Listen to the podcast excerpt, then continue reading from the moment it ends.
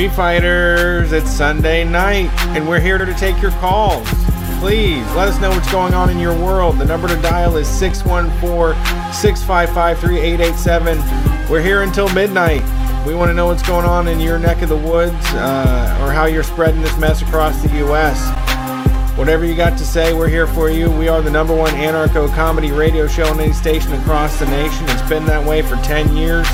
Uh, you can find us on the wonderful WCRS locally here in Columbus, Ohio. Uh, but most people get us as a podcast. And most people that listen as a podcast decide they want to step up and support the cause and get more shows by heading over to patreon.com slash streetfightradio. We just did the Heat O'Brien episode with Tanya from the Trillbillies. Uh, it was so incredibly good, and I was absolutely vindicated by uh, Tanya's incredulous response to uh, went, what went on during that recording. So please, you don't want to miss the new Heat O'Brien. It's available at patreon.com slash streetfightradio at that $5 level. And this week, uh, this Sunday, right now, we're taking calls. But this Wednesday, it'll just be me and Brian doing the regular show. And we're moving out of the basement. We're now into an office space. So we're stepping up in the world, and uh, Street Fight headquarters is coming soon with bigger and better things on the horizon. I call it an orifice space. Ah, and I call it a flat horizon. With Yes. with yeah, we're right across. We we got a good fucking spot because we're right across from the bathroom at the office, which will keep us out of sight of any of the other people that work in the office because we could just skitter across the hallway. I guess I don't know. Okay. Well, we do have an office. Uh, I'm pretty excited to be moving into a a. I haven't been to work in a long time. Yeah. Now it's like it's time to go to work, and then you go to a place where work happens. yeah. Still doesn't. This isn't g- gonna feel like work, But it does look like it. it will The- look like it. The industrial carpet and the color of the walls and the lighting, it feels like work. God, I want to fucking. We did opt against a room with windows, which that was my choice. I said no windows for some reason. At Well, the 'cause you time, always it say- sounded like it made sense. I've always felt like one of the pillars of your beliefs is never look at me.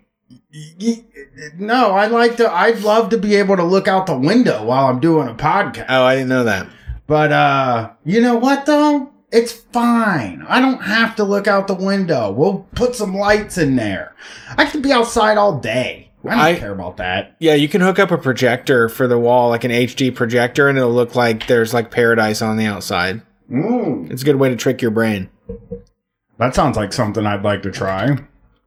Um, yeah, man. I uh, I spend all day outside anyway, so it doesn't really matter if I have to go inside for three hours one night and two hours another night. Right. two or three. You know, sometimes that Wednesday record can be three to four hours. So let's just say I work eight hours a week. Okay. Pretty impressive. Fine. Yeah. Fine. You got me. I worked a lot of hours when I was coming up in the world. And now I'm retired. Yeah. We Thanks. work mostly for free, and now we're making up for it. Exactly. Mm-hmm. Mm-hmm. Um, so what's going on with you, man? You, you having a good weekend? Yeah, I had a great weekend. Look at you with the weekends. Yeah, well, um, I got a night off. Uh, sh- I've had Charlotte for to so me and Erica do one week on off with each other, and because I did the TV show, it was like a three week thing. So now I'm taking Charlotte for an extended period. Um, Erica was taking her to a funeral, and then I knew this was going to happen, and I should have cleared it up. Like late in the day, she was like, "Can I just keep her for the night?" And I was like, "Fuck! I could have done something." And Vogue was playing with the Columbus Symphony Orchestra. I could have planned ahead, you know. Mm-hmm. Um, but what happened is a guy we know, Bob, that owns a brewery. He also owns skateboard ramps. And somebody that was throwing a concert was like, Hey, we want to have a skate competition at our show. can we use your ramps? So he was at there at at a show, and I was like, "Fucking, I'm gonna go." I at first I hemmed and hawed, and then I made myself do it. I got there for like the last hour, and it was awesome. I had so much fun. Yeah, yeah. Skateboarding competition slash rap so- show sounds fun. It was next level, and it was super young people, and I was there, like I said, because I just knew people that were like beer distributors. The four, you knew the forty year olds yeah, I mean, I felt comfortable. We stood on the outside. It was me and three other guys with a beard, three other white guys with a beard drinking IPAs. I mean, I was with my people, but there was young folks like having frivolity and, you know, fun and dancing and doing their thing. Uh, it felt nice to be out. That's great. That's and it, great. yeah, it was wild. And it, like, yeah, it was, uh, the world is opening back up. It feels awesome. yeah, I haven't like really. I didn't do shit this weekend Should have done shit. at all. Well, I'll do stuff. No, It'll move down the road. I'll you should have done shit. We That's didn't. the thing. You should have done it. We didn't think about doing anything. We we Friday night. It was like, well, we're all three home. Let's watch Black Widow. So I wa- we watched Black Widow together. Uh, roundly, all three of us thought it stunk. So that was something. That was, Oh, that's This great. is like where a family can sit and agree with each other. That's kind of nice. Yeah, I guess I miss out on that. Fine, I can only go to rap shows.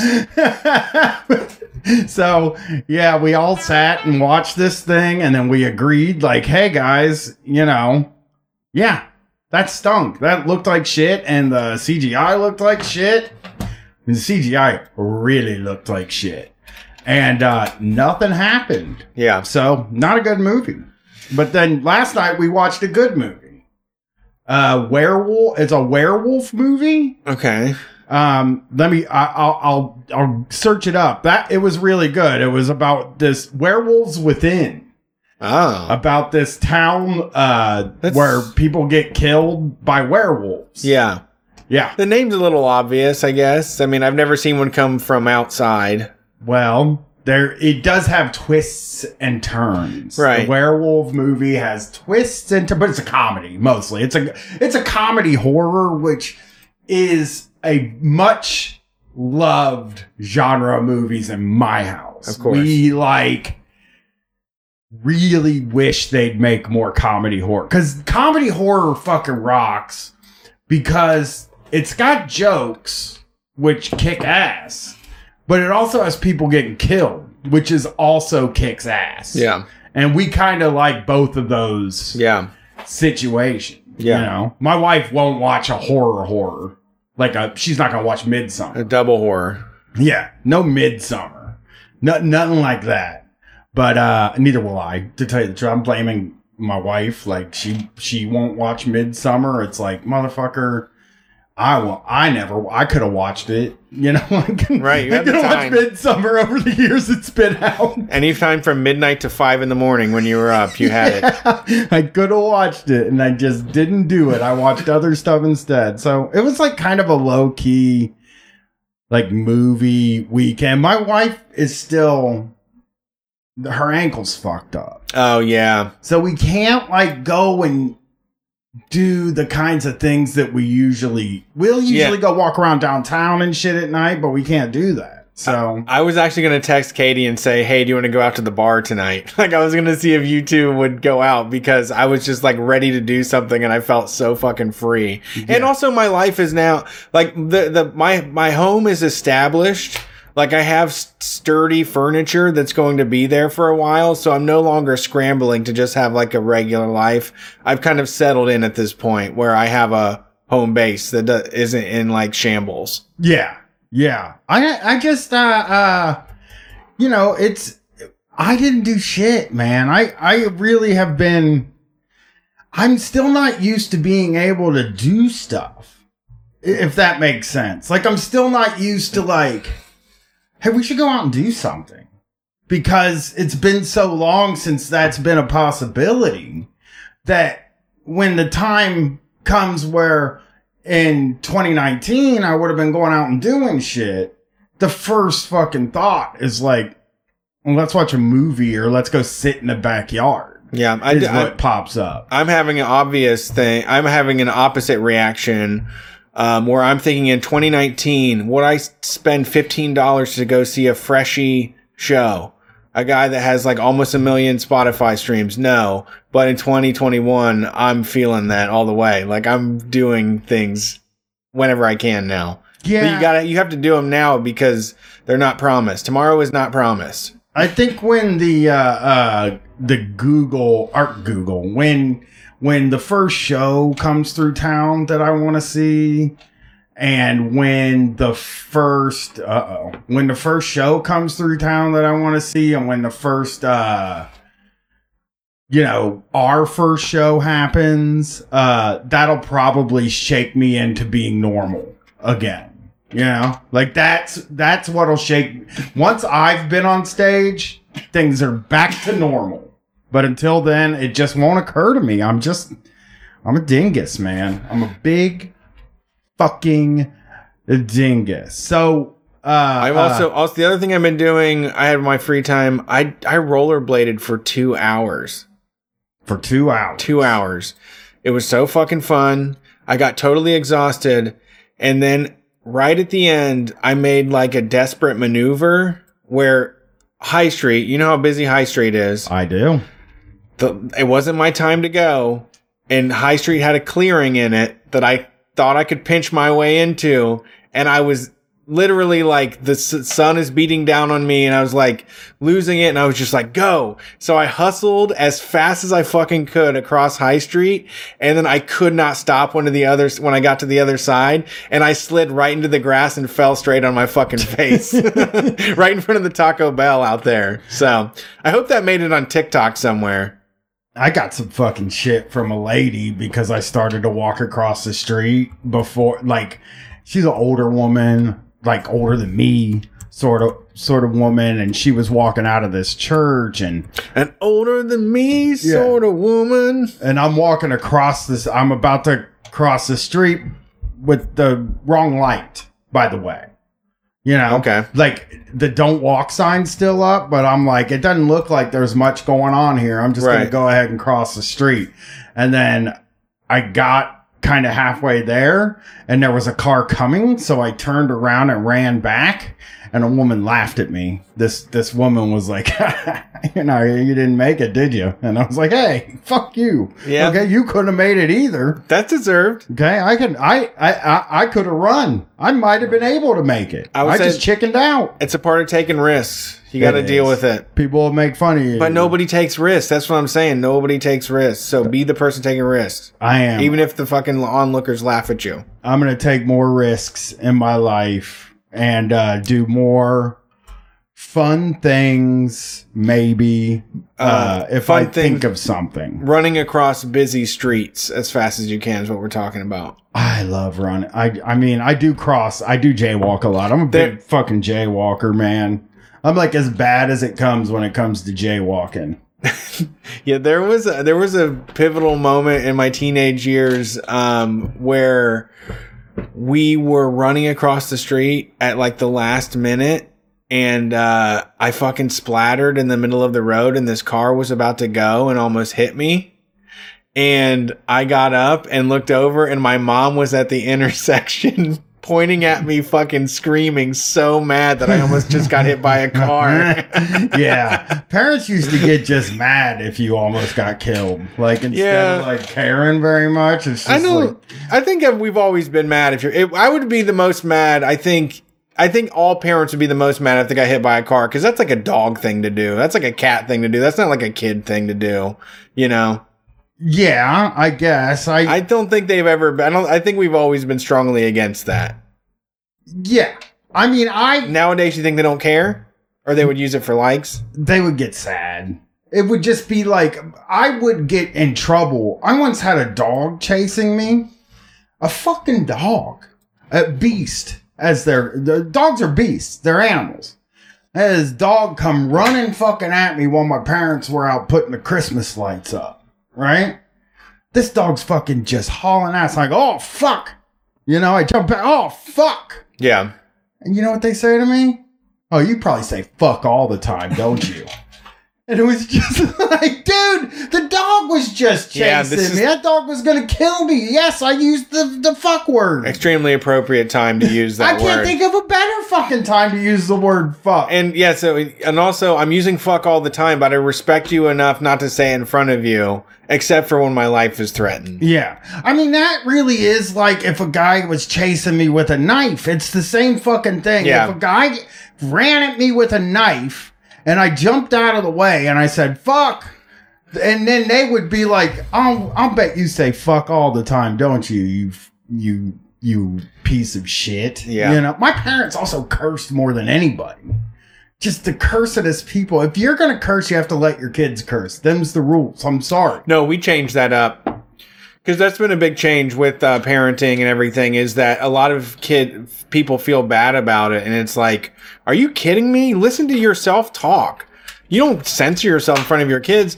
Like we used to get wash. I I had soap put in my mouth and all that stuff, and it was totally fucking hypocritical and ridiculous. It's like you can't look at how you fucking talk. My And, I, and we should we should never feel and we should have never felt bad about this and we should have never had this be a problem. It's like a Victorian era prudish ass thing to care about language like that. Um, and there was actually I remember there was a uh, Charlotte when she was probably two years old. Um, she ate something really good. She ate some good food and she went, Oh, fuck. Because that's what I do. Like, if I take a bite of something and it's immediately good, I'm like, Oh, fuck. And so she copied that. It doesn't bother me. Like, I expected that. But yeah, I mean, grandma's in school. You basically, school is the only place you can't say it. Jesus Christ, everything is so in your face there I saw a car today that says like this this vehicle runs on bad bitch juice, you know, on the side of it. Yeah. So I mean things are vulgar and it should go that way. The the faster we can get rid of uh, of thinking of cuss words the better. That's how I feel too, dude. That is it. When when she was real little, she used to fucking sleep on in my bedroom. Most people have this trouble where their kid won't leave their bed, right? Yeah. Uh, for me, I said you can sleep in my room, but you cannot sleep in my bed. Yeah. So if you're gonna sleep in here, this the the idea being, if you have to sleep on the floor, you ain't gonna want to fucking sleep in. Yeah. Yep. Okay. So we're we're now three, four years into that process at this time.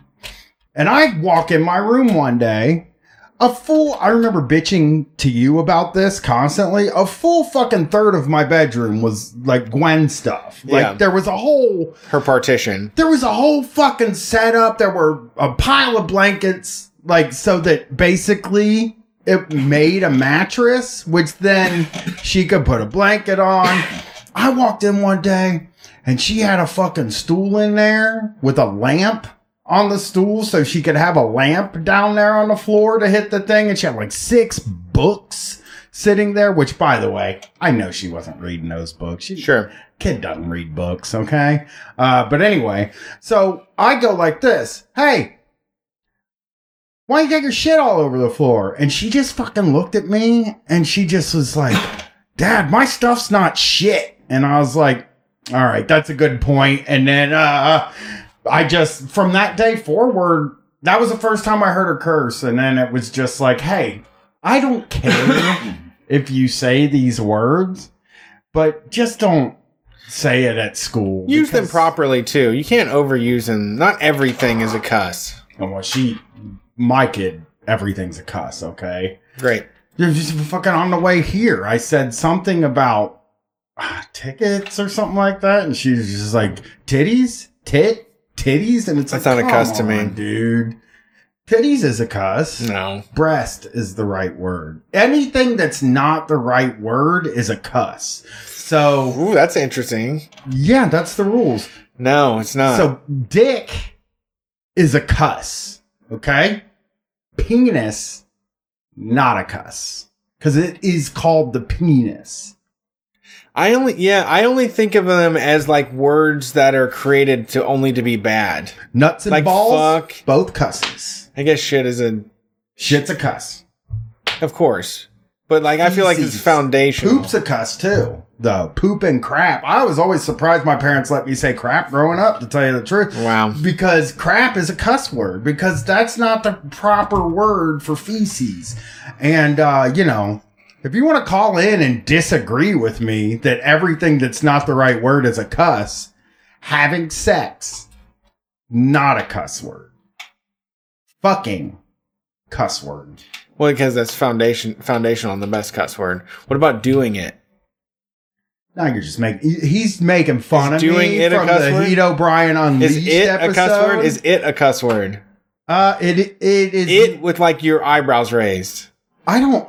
He's making fun of me on the Heat O'Brien It. Unleashed episode. I said sometimes I'll ask my wife if she wants to do it, Ooh, and they acted it. like that Ooh. wasn't like a sexy Oh, way it, to try to it look. Okay, it man. It gets everybody going. It's all about it, really. it's not the word. It doesn't fucking.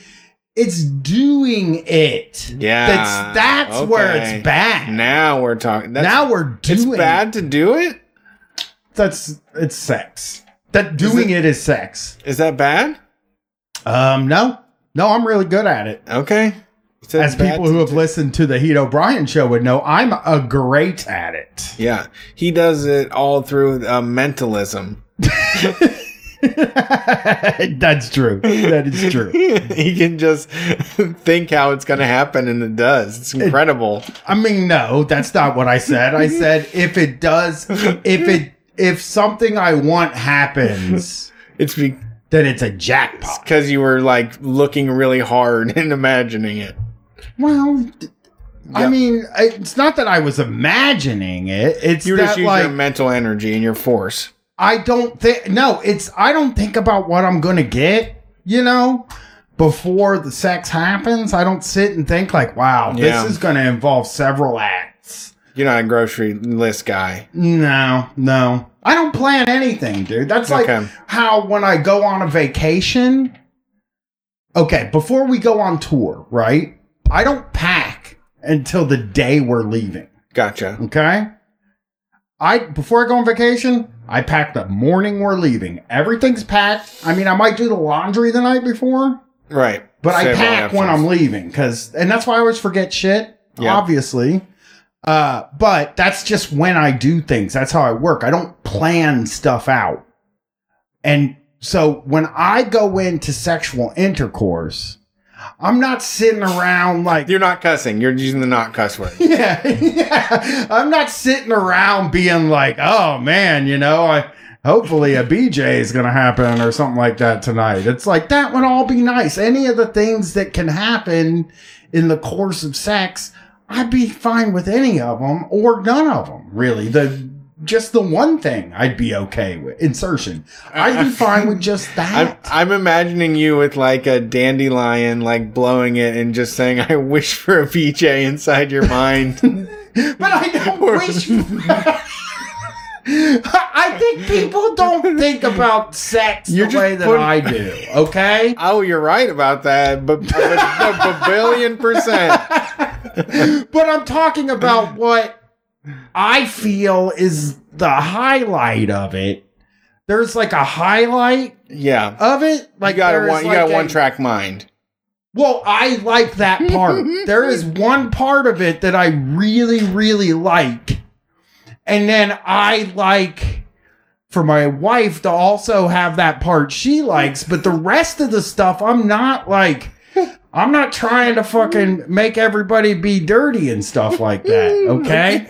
yeah. This isn't a kink fest, okay? yeah.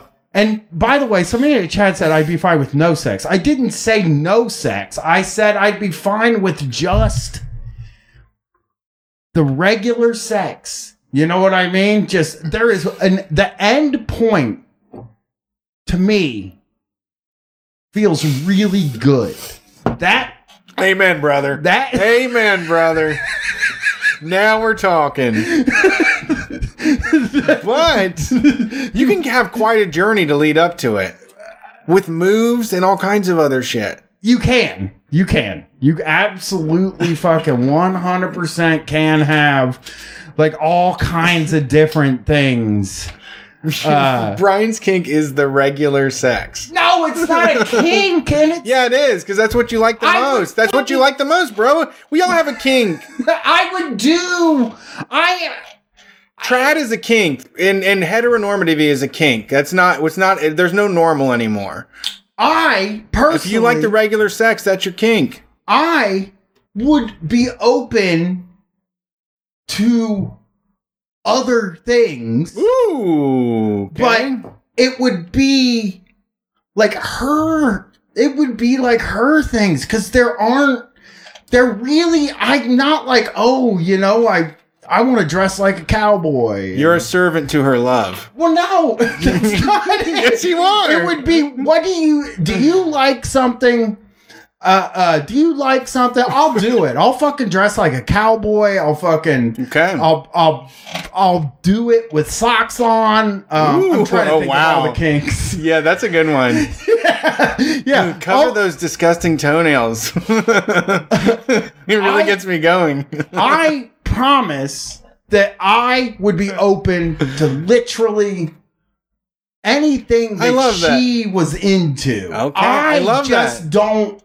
In my mind, I'm just like, God damn, dude. You're having sex. You know, like I'm just excited. You know, I'll tell you guys a story. I'm gonna tell you all a story. This is not a We have to- sex story. But but I was looking Brett asked me if he could have my PlayStation 2. yep. I went into my basement to get my PlayStation 2 and I found my box of uh things that I wrote when I was in high school, right? Love letters, uh things that I would consider diary entries and shit like that. And I read one of them. I'm not going to read what is in that letter because it is humiliating Okay. and the mo- I'll, I'll let you guys have the most humiliating thing I've ever seen written. It was written by me, Okay. and it's humiliated me. It said, "You know how people would write I love, and then they would put the person that they love." Yeah. Write a heart or like the L O V E? it was a it was a heart. I heart. What do you heart? What did you heart?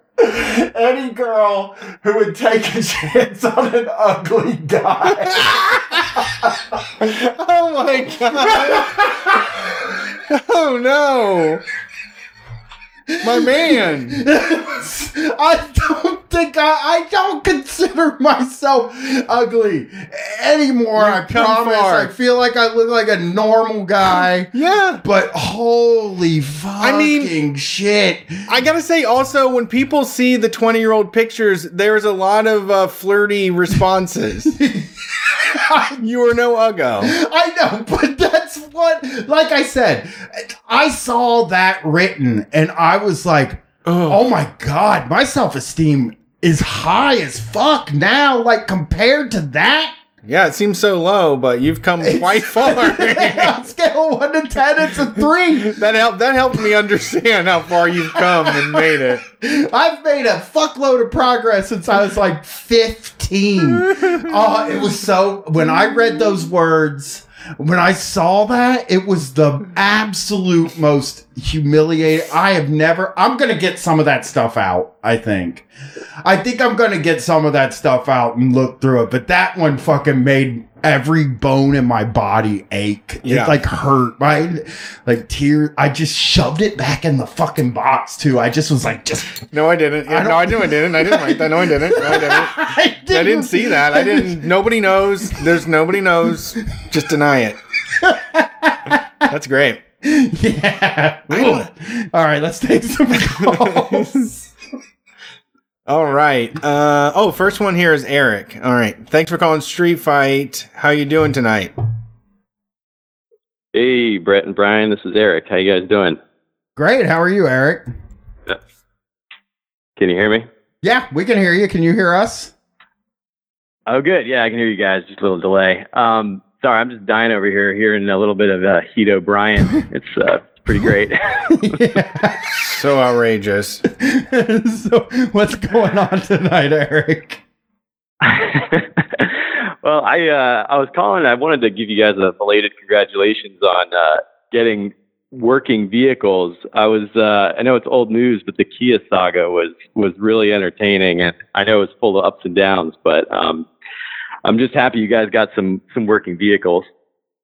Yeah, mine's my CRV is is pretty nice. I'm now in the market for a listen, a two thousand dollar car. To tell you the truth, I'm not A even kid's car? what. A kid's car? Um. Well, okay. Now we live in a new world, Brett. From when you were little, No.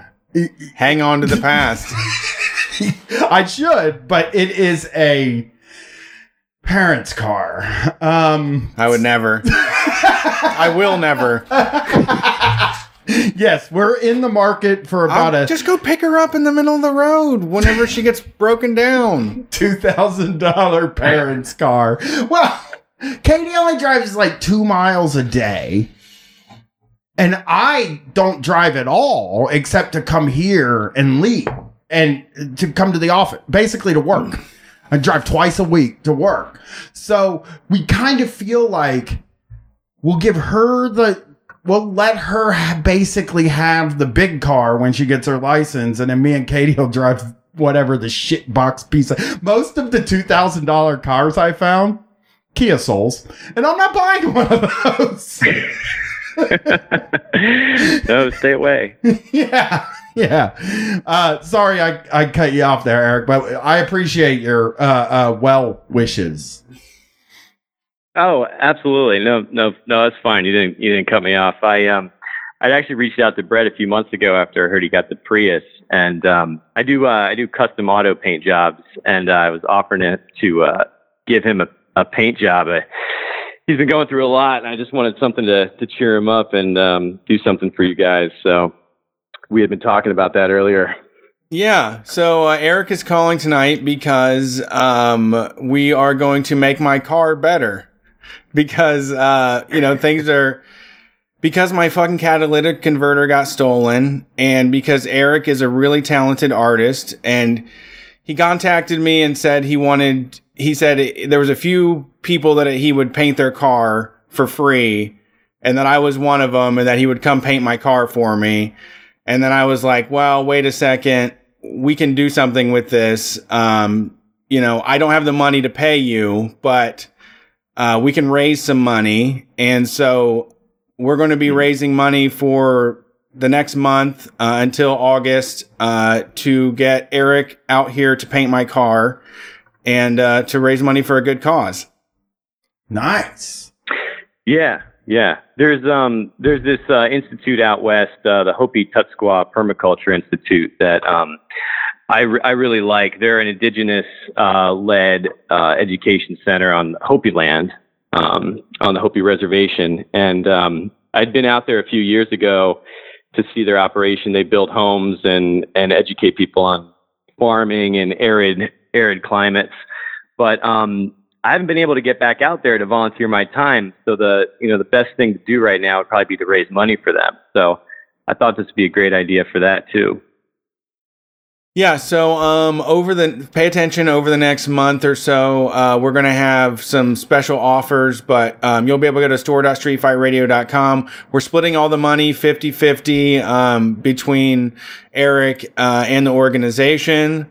Uh, and at the end result of this, uh, my Toyota Prius is going to have a wizard and a panther painted on on it. So, and that will cheer me up and it'll probably improve my life, make the show a lot better. Number one, it's perfect for you as a dude to have like a white trash Prius, but Katie wouldn't let me get. We did offer. I did offer it to Brian too. She wouldn't let me get the Type O Negative thorns painted on my Honda CRV, and uh, if I had the second car, maybe I would have been able to pull that off. But the thing is, my Mhm. wife is such a coward when it because you know the other idea I had was to get Violent J and Shaggy Two Dope's face paint done on my hood, which would be awesome, you know. But no, nope. I'm I'm still married, so uh, I'm not allowed to do crazy things like that. Well, and I've, I mean, I actually, I've been following van groups forever, uh, way before now. And Eric, you do an incredible job, uh, with like landscapes and, uh, you're incredibly talented. And I hope we can raise a ton of money, uh, doing this, um, because ultimately it will make my car look better. Do you paint other people's cars, or is the is the car thing a uh, uh, new thing? I've I've painted other people's cars. I've been a I've been a painter for 20 years, but um, the the automotive thing is actually newer. But I have done I have done cars before. Last one I did was a Toyota Chinook, which is like a 1978 camper van. So I've got I've got that uh, Yeah. posted on my Instagram if anybody's curious. Yeah, I got it. Yeah, you sent me the message about the painting the car thing, and then I was like, okay, whatever. What is this? Mhm. And then I went to your Instagram and I saw the camper, and it was like, oh my, this is everything I'm about. Like this is all I've ever wanted to have in a vehicle was something with a story on the side of it. So yeah, check out the Instagram, uh, Eric Deal Paintings. There is a, the good guys are in town this this weekend. I don't know if you guys know what the good guys are. They're they're a hot rod club. Uh, so it's so stupid too. It's a big club that they come to the Ohio State Fairgrounds and they all show their cars off. And it costs twenty dollars to get first. First of all, that's crazy. It costs twenty dollars to go look at people's cars. Number one, number and ten dollars for a kid to go look at people's fucking cars. If they're good cars, man, if it's a real, real good car, Okay, so here's the other thing. These cars look fresh. I'm talking that's why. cars that look like those rat fink cars Yeah, with the flames yeah. Mm. and all that. We're Willys. talking about the coolest ass looking fucking cars in the world. Seen them driving around all weekend. I got twenty dollars out ready to go already. Yeah, I see him driving around all weekend. Now here's here's the thing. Nobody that was driving any of those cars was cool. Not a Good single point. Good point. cool dude was driving any of those cars. It was fucking because I started to notice it after I saw my first two or three hot rods, and I was like, man, those guys look like dorks. And so I was like, I'm gonna I'm gonna keep a tally here, and and every single one of them looked like a dork. Every single fucking I'm talking, dude, just the coolest fucking rides you could ever. Yeah, I mean, you grew up in Reynoldsburg where Mopar was. yeah. That Denny's was always hot, and the Hooters. Actually, Hooters always had a day out there where you could go. We would rollerblade up there too. But dude, look at the guys driving those cars. I know. It is just your car's gonna be Mm. cooler than that. I know. Your car's gonna be your car. That's why we need to change this. I that's the thing. Brett's car, a Prius with a wizard on it, is going to be cooler than a fucking hot rod by the good guys Yeah, because Brett will be driving the car. people will actually be jealous because of who's driving it. Instead of like, you have pity for somebody that has like an old fucking Bonneville these days. You're like, you wasted your life just to get a Bonneville when you're in geriatric. I I know, I know, I know, and it was just like, I don't know, man. Like, I I know people Well, well, get just you wait, Brian. The uh, the Type O Negative thorns might might just happen. You know, see how this goes with the Prius, but you might get your wish. people people. Let them do here's the the thorns. thing. Here's the It would be so funny if you defaulted on your fucking payments and had to turn that back in with the thorns on it. I really want the fucking thorns on my car. It's a sick. I like the idea. It sounds fucking tight. Gigantic size, right? yeah. Like, yeah. I mean, I, here's the thing: for a guy that just got into Type O Negative last March, I am willing to throw my life away for them. I maybe I'll get the thorns tattooed on my leg, Ooh, coming up my leg. That's my What? tattoo. You know, the Holy thorns. moly! Yeah. Well, well, I'll, I'll confess that I got into Type O Negative a few months ago because of you guys. So life life is killing me. That album has been on repeat. Yeah, it's a good album. That's a good one. I mean, I'm the hugest October Rust guy. That's why I want the uh, Thorns. But uh, yeah, that band, Mhm. it, they they they fucking really rocked. But like, yeah, you're gonna make Brett's car the coolest car in the city, I think, because again, Prius, it's not cool, but we all know that a Prius isn't cool. Nobody's nobody jumps in a fucking Prius and is like, God damn, you know, I look really hip and cool. But a painted up Prius with a cool looking dude in it. And what I was gonna say Yeah, we're before- selling clean energy now. Yeah. And what I was gonna say With before sex. is that everybody gets old. Everybody turns 55, Brett.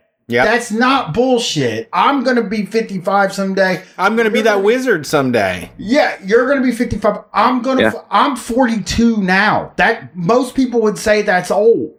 Okay, but like you don't have to turn into like the suburban, like Fuddy duddy. my dad. You don't have to like turn into my dad. You don't have to wear Haggar slacks and and like Yeah. a, a fucking what what a shirt with buttons on it, right? You don't have to do Stafford. that. That's the Stafford is that brand. yeah, yeah. Keeps offices I mean, if, if I'm a hot rod guy, right, right now, and I'm 55, here's what I'm doing. here's what I'm doing. okay. Dye my hair black, Gotcha. okay, Yep. and then I'm slicking it with pomade, just Yeah. slicking it. Brylcreem. Just going nuts on, or I'm shaving my head, or I'm buying a wig. I haven't like Oh. like an Eric Bischoff wig. Yeah, I would peel off some of the money f- from the car to a wig or something. Thank you. I've been thinking about like if you bought a car like that, you could get the hair Like real hair Plus, instead. yeah. And buddy, I'll tell you, listeners, right now, if we were making Chapo money, I'd have already had the plugs. You'd have John Cena hair right now. I would. I'd have wispy John Cena hair. but anyway, that's what. Okay, so then I have my beard, which I do have now. I'm dyeing that black too. I'm just dyeing it jet ass black. Okay, leather jacket, Hmm. white t-shirt, Yep. Blue jeans. Vint. Wow. Okay, so you're going for a classic. Yeah, James Dean I'm shit. 55. Right, I grew I mean, up in the Fonzie days. Yeah, I mean, I would say, yeah, everybody is. You just want to be dressed like your teenage self forever, or like when you were 17, whatever you thought was the best stuff. You're like, I. That's what I. I picked it already. I picked at 17. I knew what I wanted to do. Yeah, that's what I mean. For me, like if I'm, I'm still doing it too. if, if I'm 55, I'm fucking, you know, I'm dressed like I'm wearing JNCOs. I'm fucking, you know, I'm doing that look. I'm basically Just- doing that. That gonna- is what I live now. So you're I mean, I wear. You're gonna go to Denny's parking lot to see like a new metal revival show, Yes. wearing JNCOs and a ball chain necklace. yes, I would, and and You will. I would show people. Like my memorabilia, maybe. Yeah, because that's a good if I got rich, like the fifty-five-year-old hot rock guy, I'd probably have like a seven-string Yeah. guitar. Yeah, And like I'd probably have, have- like a you'd bunch be wearing of one of. Fieldy's jerseys to yes, the show. Yes, uh, yes, I would have all that. I'd have like one of the ICP hockey jerseys signed by both guys. You know what I mean? Like I would totally, if I was fifty-five, like you're gonna be, I know, and that's how I'm That's gonna be. Uh, but they I'm do it better. You're say saying they fucked it up though. what I'm trying to say is you can be cool no matter how old you are. You don't have to turn into an accountant. Okay? But that's what I saw driving those fucking cars out So there. they fucked it up. Yeah. yeah. I'm seeing guys in Haggar slacks driving a fucking. Cha- a Dodge Challenger and I'm like, "Bro, I mean, yeah, I think I think also that's save it for later stuff is where it's like, what do you mean? Why don't you want to have it when you're like fat life is fast and young and free? Why are you waiting to be 65 to have a muscle car? What are you you fucked it up, man. You're supposed to have that in the most dangerous times of your life. Also, you fucking Mm. you turn it into a fucking show car too. You get a muscle car, and what you do with it is fucking drive it to a fairground and park it and let people look at it. You're not fucking racing that fucking thing. I mean, what's the point getting a fast, powerful car? Yeah, throw to some park bleach it in a parking lot. You can buy the same fucking car, and put a Geo Metro engine in it for what you're doing. You know, you ain't doing shit. Hmm. Yeah. Sorry, Eric. I don't mean to get all on my high horse, but I saw those very guys this weekend, and I was hot under the collar about it. Yeah. no, it's it's good. I was I was just wondering what um what this version of Brian eats, like what his diet's like.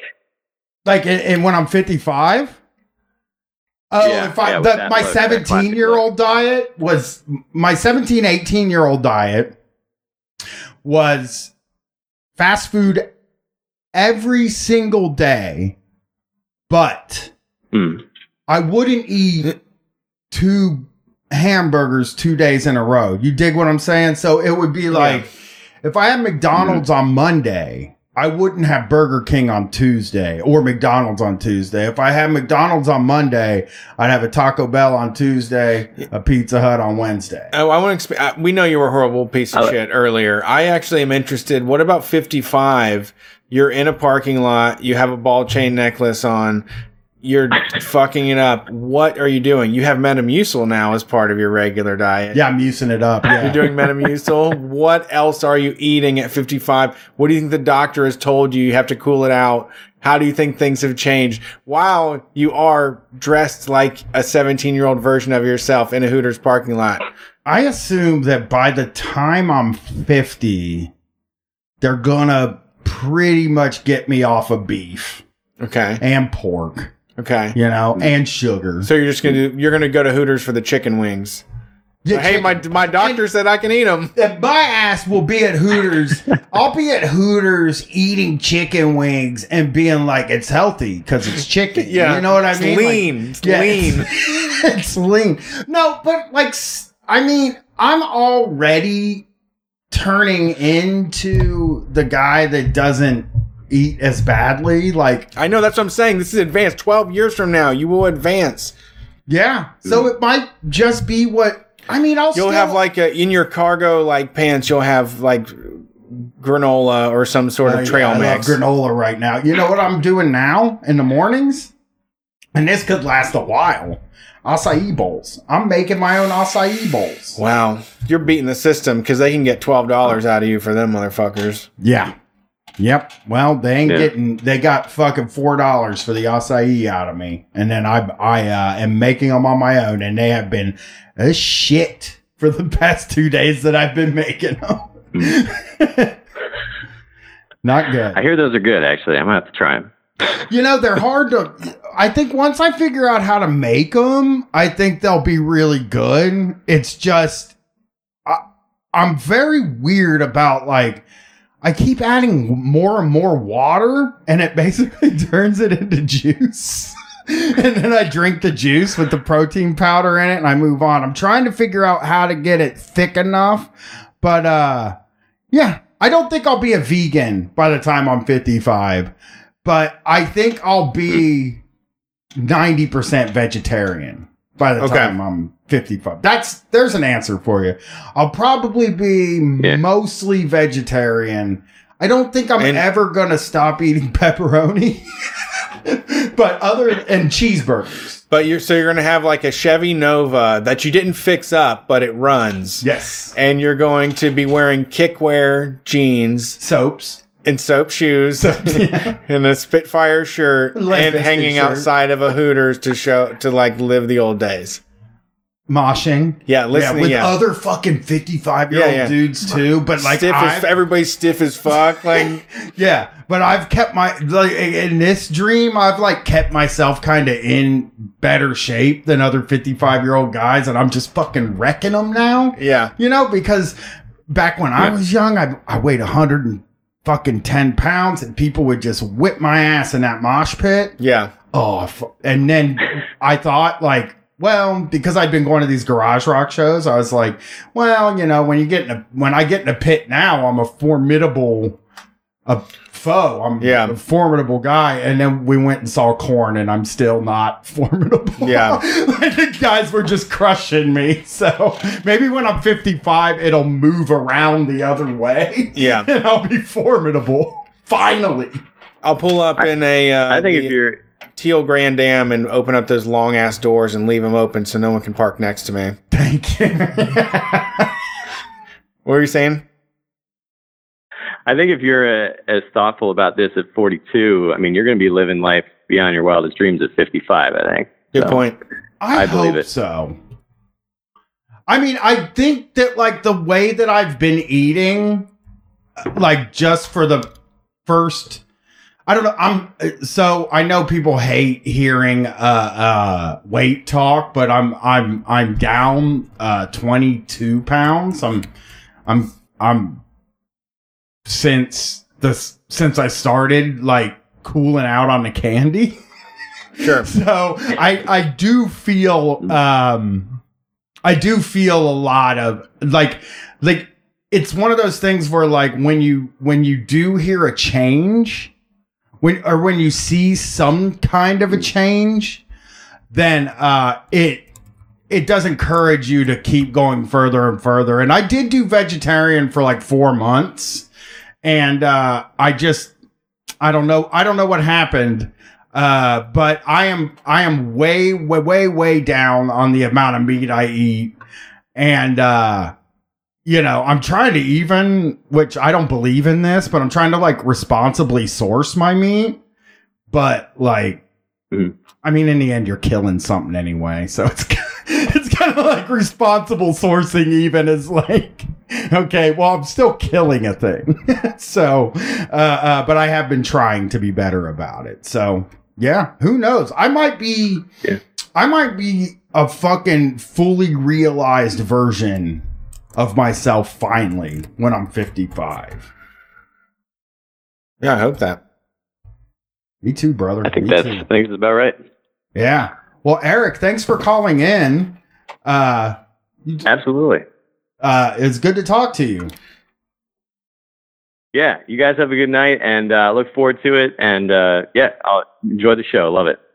You too. Um Yeah, we really talked at him mainly.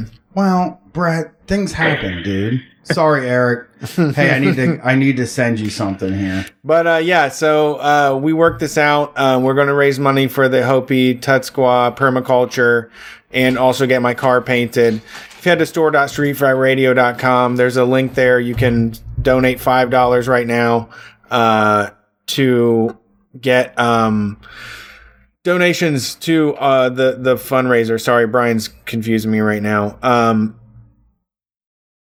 what is it? That one right there. Okay. Um, go to store.streetfightradio.com. There is a link that says improve Brett's car. It's $5. You can buy 10 of those. You can buy a 100 of them. Um, Eric also has some original paintings and artwork that he's willing to give up for people that want to, to donate more. Um, we'll have more, more information coming that for that over the coming months, but Eric is coming in August and he said whatever happens happens so we want to make sure we raise enough money to pay for his costs and uh, to get him here and make sure that my car looks awesome and that we can do it for a good cause Right so on. look forward to more information of that in the coming weeks How come somebody somebody in the chat told me to look up maca powder, M A C A powder, to put in my acai bowl? yeah Uh, so I did, and the first result was testosterone support, and I was like, "Whoa, okay, come on, what, what's that gonna show up for? Is that what maca powder is, or is my phone just saying like, dude, come on?" yeah it might just be your uh, algorithm yeah, I don't search for testosterone support, by the way. Okay. yeah i mean maca powder is Oh, the best solution for someone that you know yeah Yeah, maca's in there. So, okay. Yeah, it's uh, I don't know. It's it's another frou frou crazy exotic ingredient that rich people love. Well, this just has like one of the things that you almost died taking. Magnesium. Yeah. Brett, I know people that have magnesium. been longtime listeners of Street Fight will know that Brett almost died taking magnesium. I almost fainted. That's all it was. Felt like my legs went out from underneath me. and he, he typed out 911. I typed nine one. Yes, I typed out a nine one. I was hoping that as I hit the ground, as my body like went stiff, that my thumb would like just hit send. All right, let's take this, these calls. Uh, thanks for calling Street Fight. Who are we talking to tonight? Hey, can you guys hear me? Perfectly. What's up, Alexander? Hey, it's Alexander Edward. I'm I'm talking to you from my podcasting microphone. I was hoping it would work. What? Sounds like just like the show. It sounds great. I feel like I'm doing the show now. I know, but he's coming over our phone. Oh, got it. So it still sounds like phones. What's up, Alexander? How you doing today? I'm doing all right. We we just recorded. Uh, I've been uh, imbibing for uh, an hour or two, so I'm feeling pretty good. How are you guys doing? We're okay. So, im- um, imbibing is not a cuss. Is drinking a cuss then? no, or getting drunk. not a cuss because drinking is an act. But imbibing is the p- the proper scientific way to say it. sure, but so is drinking. Scientists would also say drinking. No, that sounds like slang. That sounds like a lay term. It is a lay term, but Yeah, lay terms- imbibing is is the uh, Winnie the Pooh wearing a top hat and monocle version of drinking. Thank you, thank you. It, lay terms are not cusses. They if they but everything that isn't the okay. Yeah. So what's up? Uh, Alexander uh, sent me a message this week telling us because we did ask for something uh, this week uh, on the basement show. Uh, people's stories from uh, letting customers have it when you snapped on a customer.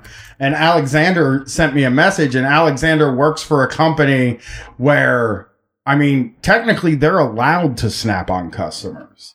So, Yeah. Right. It's, it's kind of like a.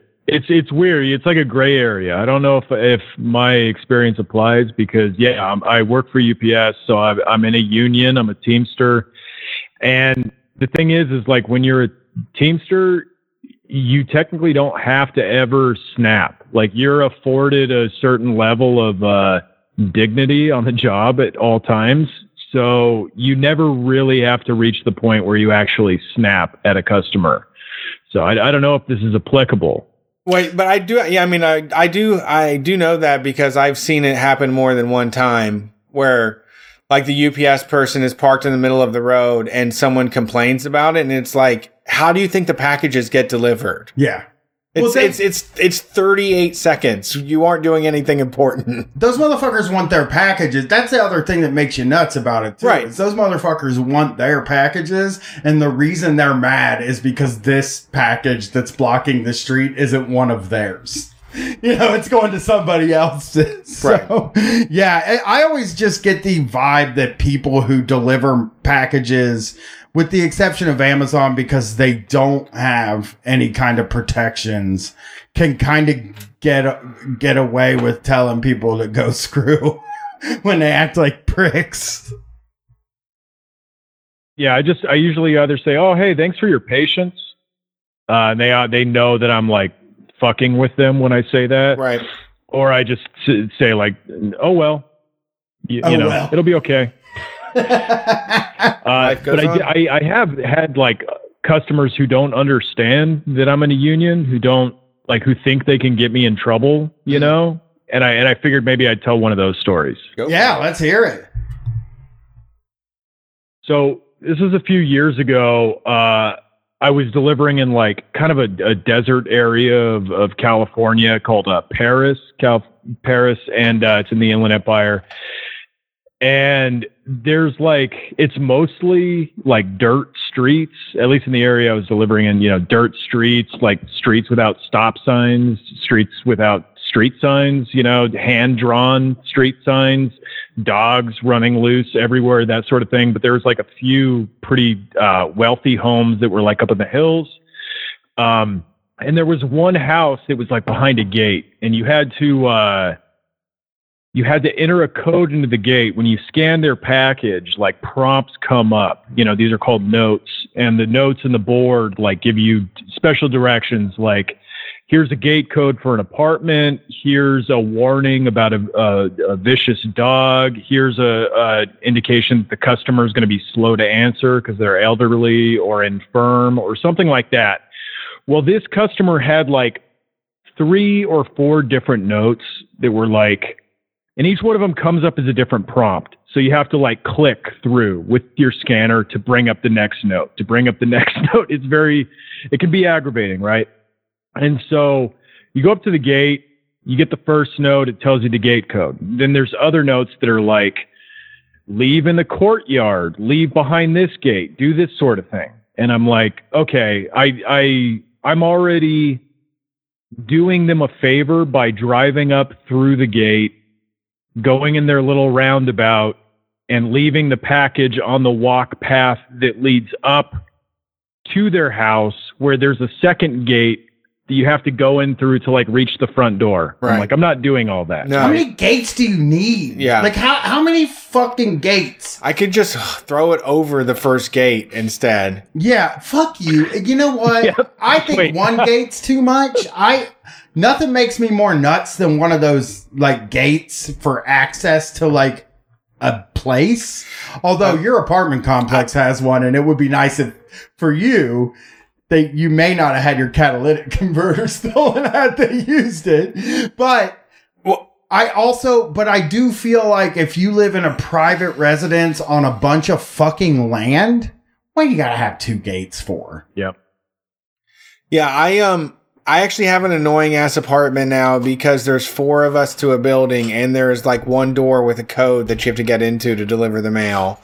And it seems frustrating and stupid and it annoys me. I always end up getting anxiety. So if I get shit delivered, I just wait until they say they're going to be there and I go and wait outside the main door because When when I, I don't want to check the notes. Yeah, I fucking hated any place when I was a cable guy because like for the same thing you said, they them motherfuckers would call me to come and service their shit, and then you would be like.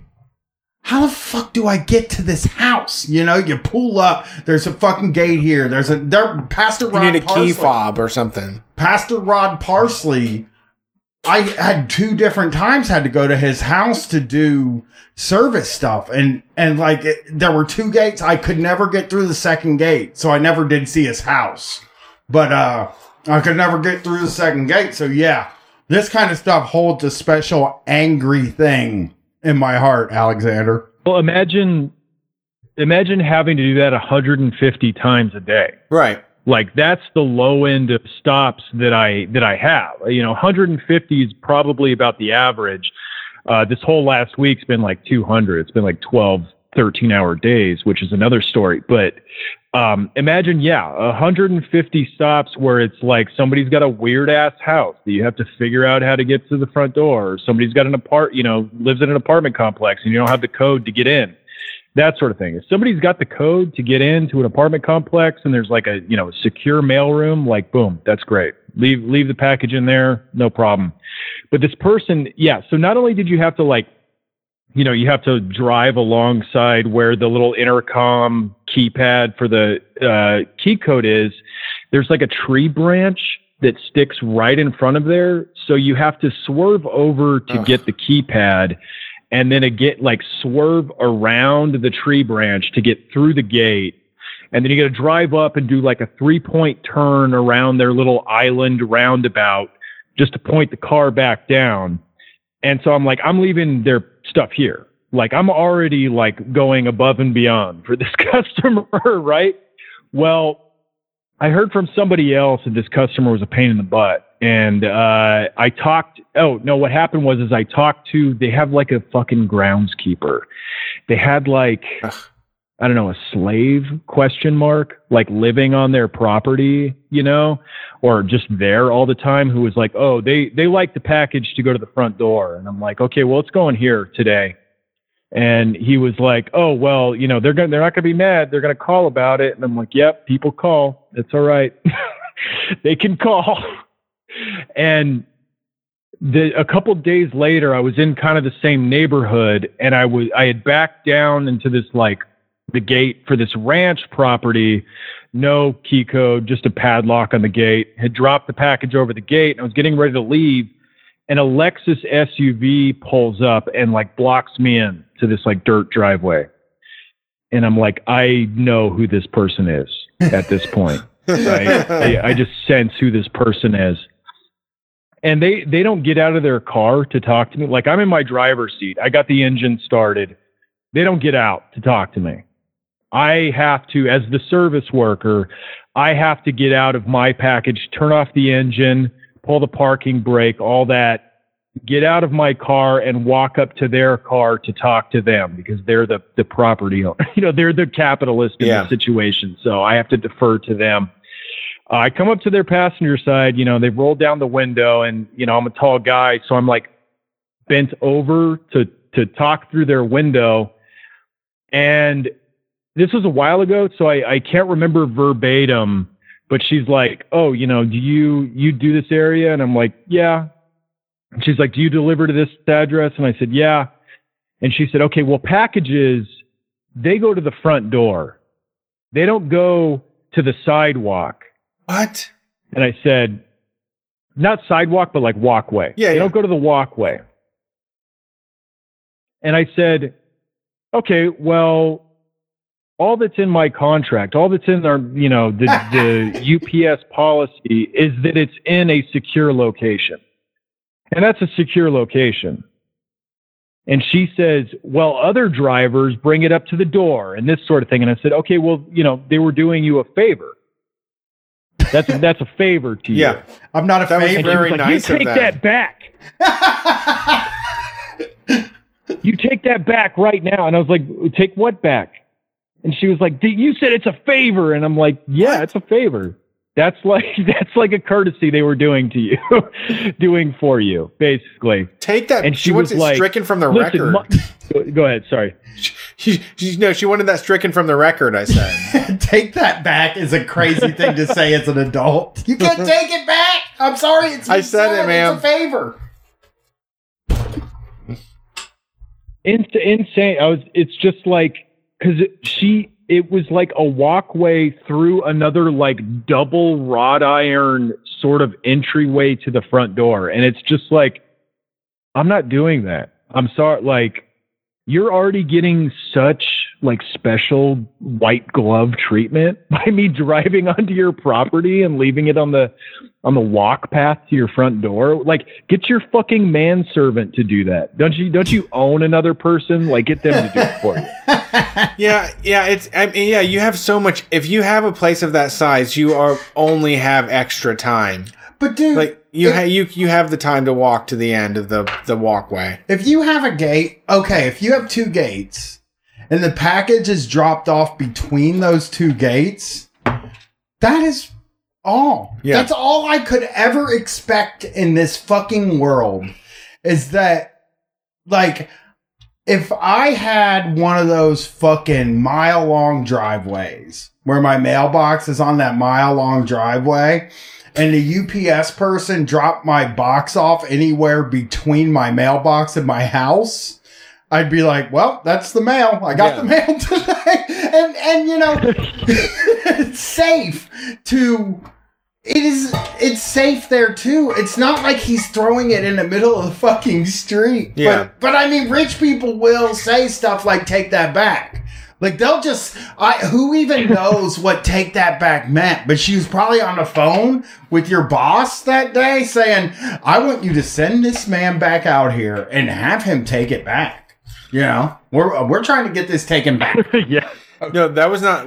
It is not a favor. It is where the mail is required to be. It is where my packages are required to be. That is not a favor. I want that written in the contract. people do i think this is the big the worst problem with customer service is that i think everybody no matter if you didn't ever do customer service in your life thinks they know what the job is and i think that's where the fucking problem comes in because like i've said this before but the phrase that is unacceptable when something is immovable, when something's impossible to fix. Yeah. Right. like, The powers- You're The gonna have to power's out. it. Like, Yeah, somebody bombed the fucking internet company in Tennessee, and someone called, like, people were called in to say, like, I don't have internet service. And they're like, yes, someone did a bomb. And they're like, that's unacceptable. That dude, yeah. Somebody was saying that's on, somebody got a $150 Visa gift card when, when that fucking dude blew up, uh, Nashville. it's just i mean i heard that is unacceptable for things that were so beyond anybody again a trunk i said this on the end of the basement show but a trunk cable got cut not one of insight's cables not one of the the company's cables one of the fucking cables that brings phone and internet to an entire region of the country, more than one state. And I tell a guy, hey, the internet's down. And he says that's unacceptable. And I'm like, Not really. it, you're going to have to accept it because I mean, there's nothing a person can no do. other option. Yeah, this happened so far. Like what ha- Like you're trying. I, I, you're trying to explain to a person. This happened so far away from me, my scope. Yeah. you know what I mean. Like this thing happened in another state. Right. I can't fix it. But uh, you know, people just think that there are like with the take it back. What I really think that is is uh people believe like okay, so like sovereign citizens, right? They believe that there's a combination of words you can say and then that the police aren't allowed to arrest you. like that's pretty much what they believe. And I think that there is a belief out there that there's also a combination of words you can say that will get all of your customer service issues solved. But that's just, it's not true. It's impossible for you to get all of your customer service issues solved. There's no way to do it.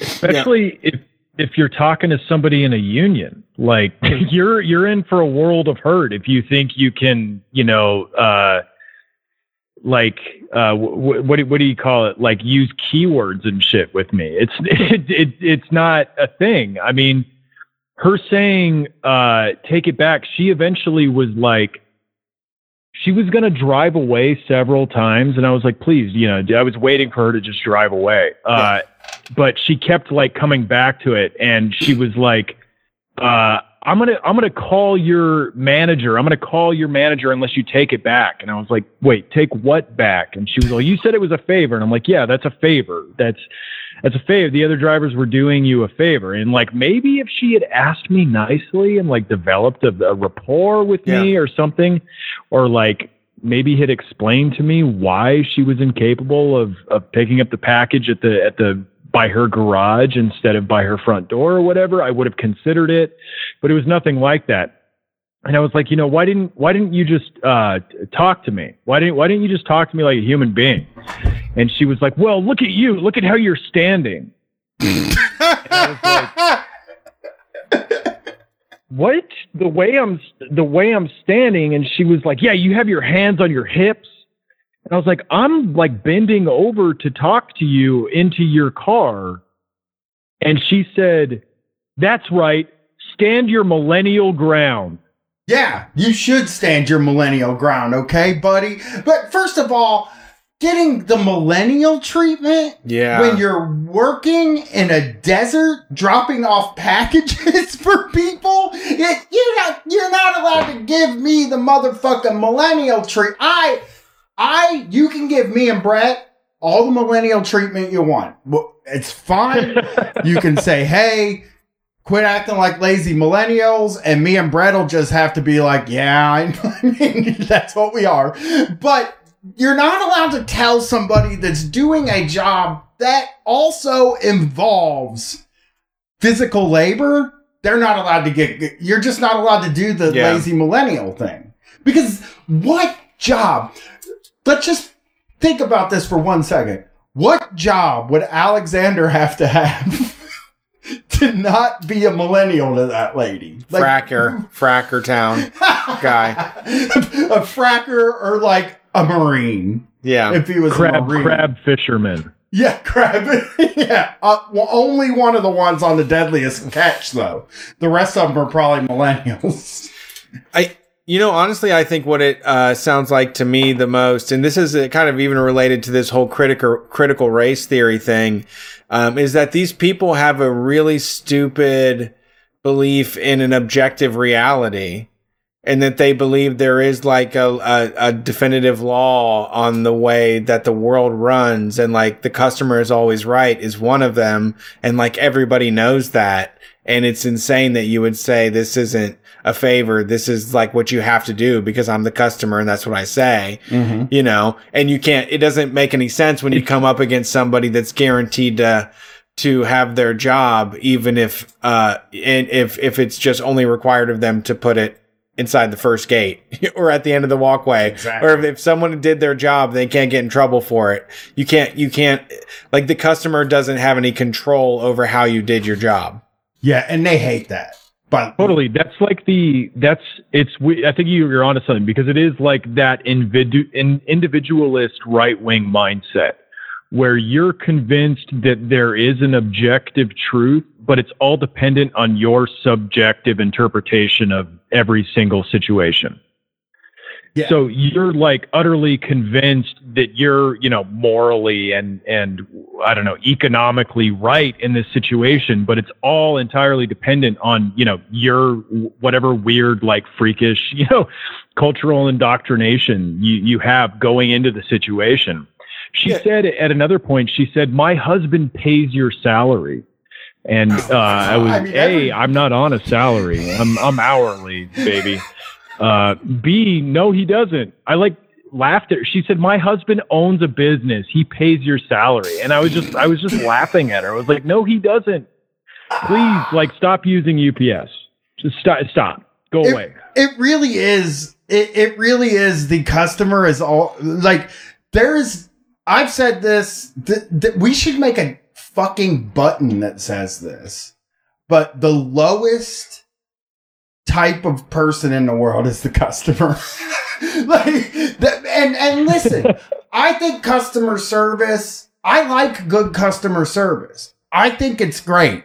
But I think somebody has to take it to such an extreme to say the absolute worst type of person in this world is the customer so that maybe we can dial back to The halfway expectations. before yeah. the customer is always right because like i just I, i've been there where you're talking about too and it is it is uh, uh, the same as the CRT stuff, the the, the critical race theory stuff. Because he Alexander's absolutely right.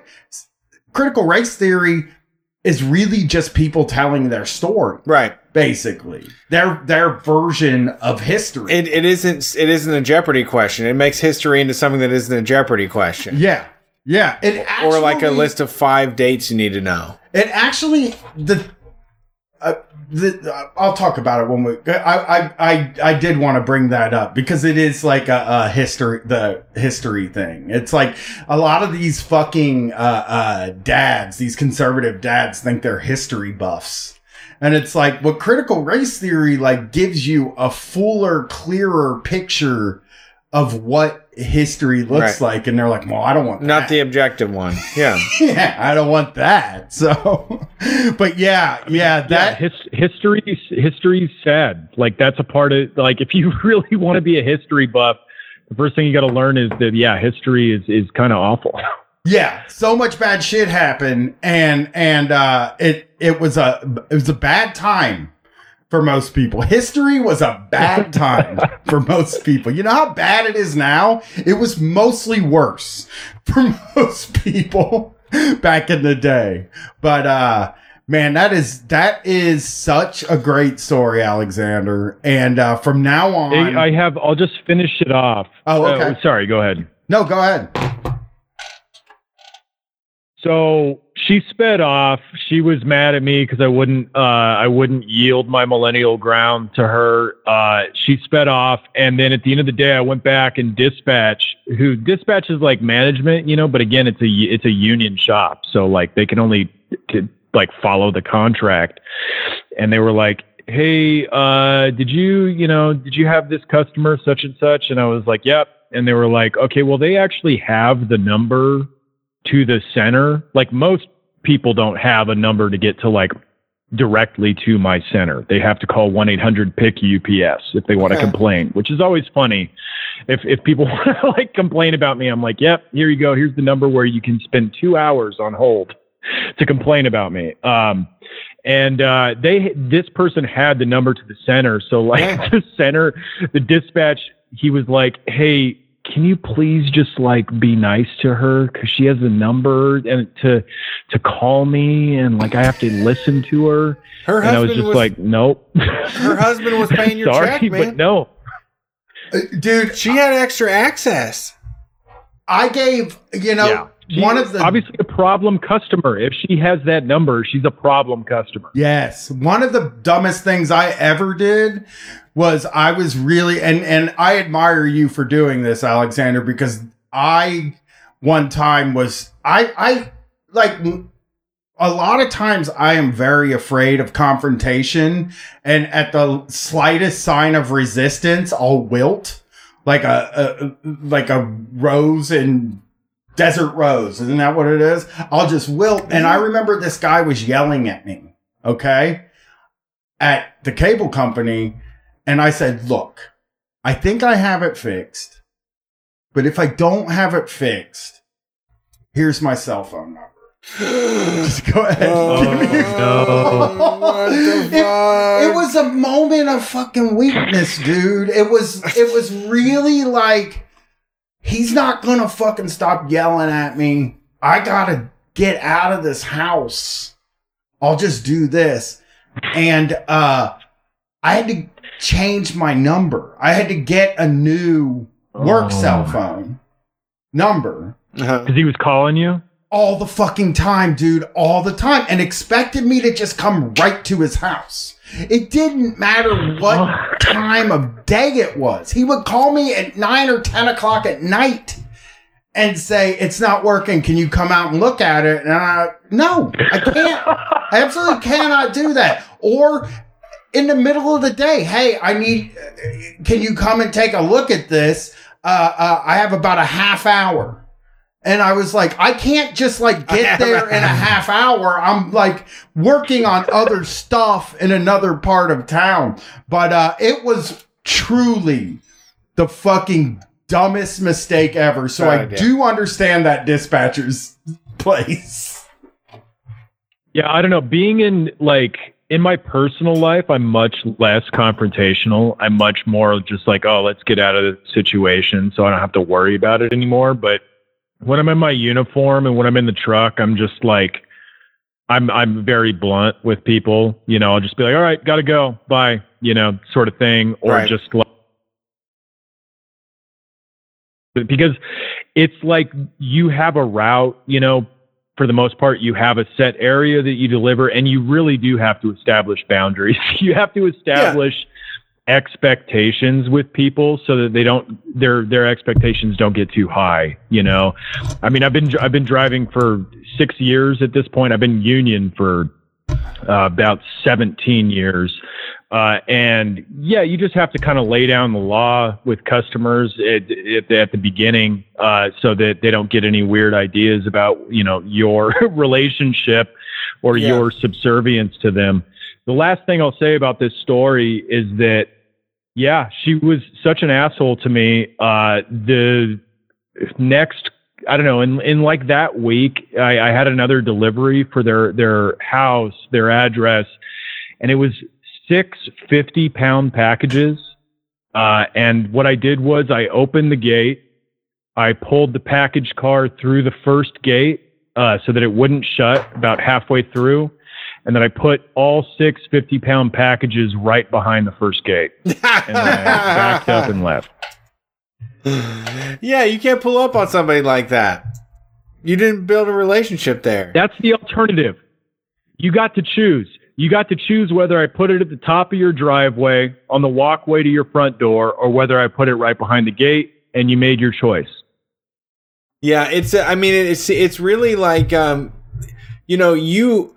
It's it's like doing pick and pack in a warehouse. When I worked in the warehouse forever, like I just had to get something from here to there, and everyone is relying on you to get things from here to there, and they expect you to do it in a very quick manner.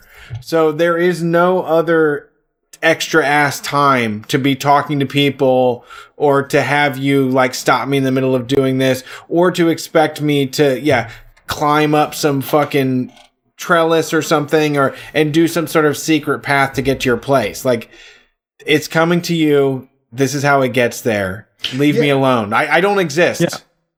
Yeah, I remember like I'm gonna give it. I'm gonna give it to you, but it's not gonna have like any special flair on it. You know. I'm not gonna wrap it with bows and stuff uh, like that. You You are know- just gonna get the goddamn package. God, you, your little house is just so cute to me. I loved walking up the walkway and seeing all the little extra plants and everything. You're just adorable. That's why I delivered this package to you. Dude, there's there's a house on the route I'm doing right now where it's like a dead end street at the end of another dead end street. So it's like a side street at the end of a de- so I have to do a three point turn and back down this long little cul-de-sac to get to this person's house at the very end of this cul-de-sac. And then when I and it's like tree, it's Seattle, right? So it's like trees everywhere, growth everywhere. When I get to their front door, there's a cardboard sign that says, "Please deliver all packages to back door." There's No treats fucking way. back there for you. There's And I'm like, "Fuck your treats." I'm not a dog. Like There's I like you're like it's so secluded on your front step. Nobody is going to steal your package from your front step that's bordered on three sides with trees and shrubbery. right. The porch right? pirates I'm not are out. walking. Hmm. I'm not like clinging to the side of your house to walk around your like dirt hill or whatever to get to the back of your house. I'm sorry, I'm not doing that. It's fine here. All right, deal with it. treats. Did you find out what the treats were? No, I've never been to their backyard. I've delivered a- there like a dozen times. I've what a been to fucking- backyard. That, I that I know they think they're being cute or whatever and nice. What a f- I would be mad if somebody said treats. no. I wouldn't be. No, happy. I, I, yeah, I, I, I, I have the same exact. I mean, that's why we all get along. My reaction to that is like, "Fuck your treats. I'm fine." yeah, I don't need a treat. I, I brought my own treats. treats. Yeah, I got a lunch pail. I got What cashews got? in my fucking van. You went to you went to fucking Costco and got Kirkland's trail mix and put it out there and called it a treat. Fuck you. It's definitely some Costco shit or It's, some it's just probably like two month old bottles of water that have been sitting in the sun. Yeah. right or apples. Apples or something like they ain't gonna put a candy bar out there or fucking Yeah. you know they ain't gonna put a fucking Sour Patch Kids back there. It's not gonna be anything that would be great. Oh, they tell everybody about it though, how they leave treats for the mail person and they take pictures on Instagram of the spread and are like, taking care of my delivery, folks. I'm so mad now to be treats. to be perfectly you should leave stuff for your delivery driver like especially you know in the summer when it's hot like that's that's great at the front door Right. No, we really appreciate it when it's at the front door I'm gonna, uh, you know what I'm gonna do tomorrow? I'm gonna make a sign that says, "Hey, uh, feel free to take this five dollar bill after you've delivered my package uh, to the back of the house, and uh, don't open my gate. I'd like you to jump it." Thank you. I had an old lady one time leave a leave a dollar bill for me. It was like to ask me to put it inside of you know the mud room or like the enclosed patio on her fr- and I was like, yeah, like that's I, that's totally fine. I don't need your dollar bill, but I'll take it. yeah. Yeah, she she thinks you're gonna get like six sassafras sodas with that. Yeah. I mean, a dollar is so not any money now. That's that's Yeah, I used to get thing. you six like- sassafras sodas. Yeah, my shit ain't doing nothing for. I I was- Dollar. I think I was doing her the favor by taking the dollar. You know, it was like Yeah. she felt like she was doing something nice. I appreciate the sentiment, so I'm not going to complain. But Of course. one time uh, during peak season last year, one one customer had envelopes that was like delivery drivers, please take one, and it was a ten dollar coffee gift card. That's tight. Pretty That's nice. good. But they probably work for the place with the coffee gift card. Just letting you know that they probably got got a deal on it. But yeah, I I understand. Hey, well, Alexander, we got to hit our break now. So uh, uh, it's a pleasure to talk to you, and uh, we always love Yeah, it when absolutely. you call. Thanks, thanks for listening to me rant about that shit. I want to, I want to say, uh, Heat O'Brien is fucking insane. Like, listen, the most recent episode of Heat O'Brien, like, almost kill me. The the the sucking the the year of titty sucking was like insane. Some of the Long year. funniest shit I've heard. It didn't feel like a In my long life. year. Oh yeah, it was good. I mean, it's four seasons to you. Four different seasons of titty sucking for you. You thought I enjoyed was- them all. You enjoyed them all. I thought I was Every precious day. Mm, I thought I was getting some. You okay? were. That's. You were- thanks for thanks for the call, Alexander. Yeah, thanks for having me on, guys. All right, it's break time, baby. And if you're in the queue, we will get to you when we come back. We've just been fucking around a lot. We we've had some buddies call, but uh we will answer these calls when we get back in here for real. We'll start moving through them. So this week we have music from Evan Geiger. Evan Geiger wrote and said, Here's some of my music. Instrumental groovy stuff from Fargo, North Dakota. You can find more of this at evangeiger.bandcamp.com, E E V A N G I G E R dot bandcamp.com. We are Street Fight and we'll be back after the break.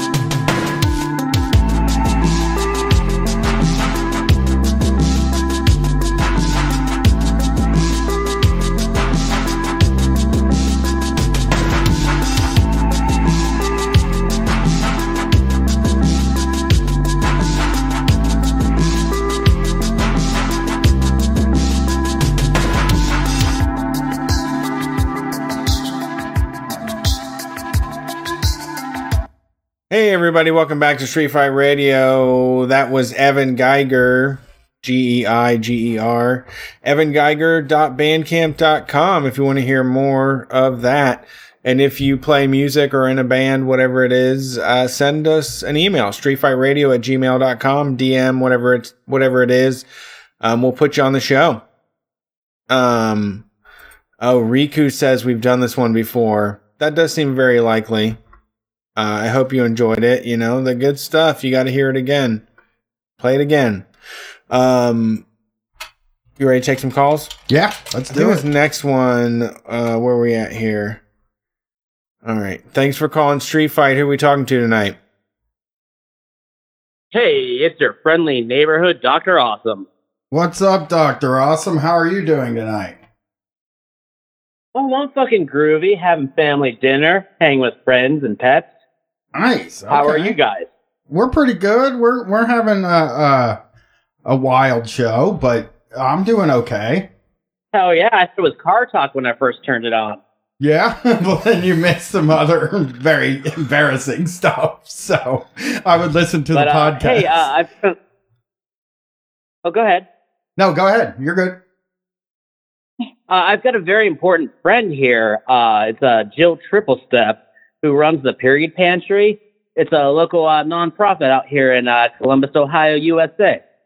Nice. Okay. Yeah, uh, Doctor Yeah. Awesome i- So- i- is my neighbor, and uh, I I was talking to him. Uh, he he mentioned uh, doing.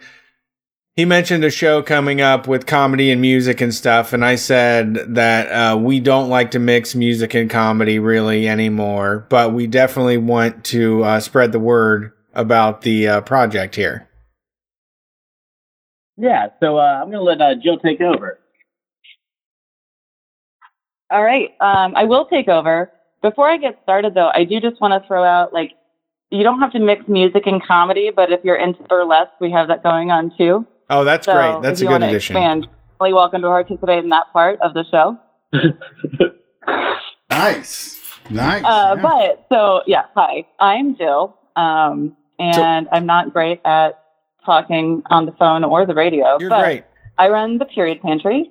Uh, we are a nonprofit organization that provides free period products to anybody that needs them in Central Ohio.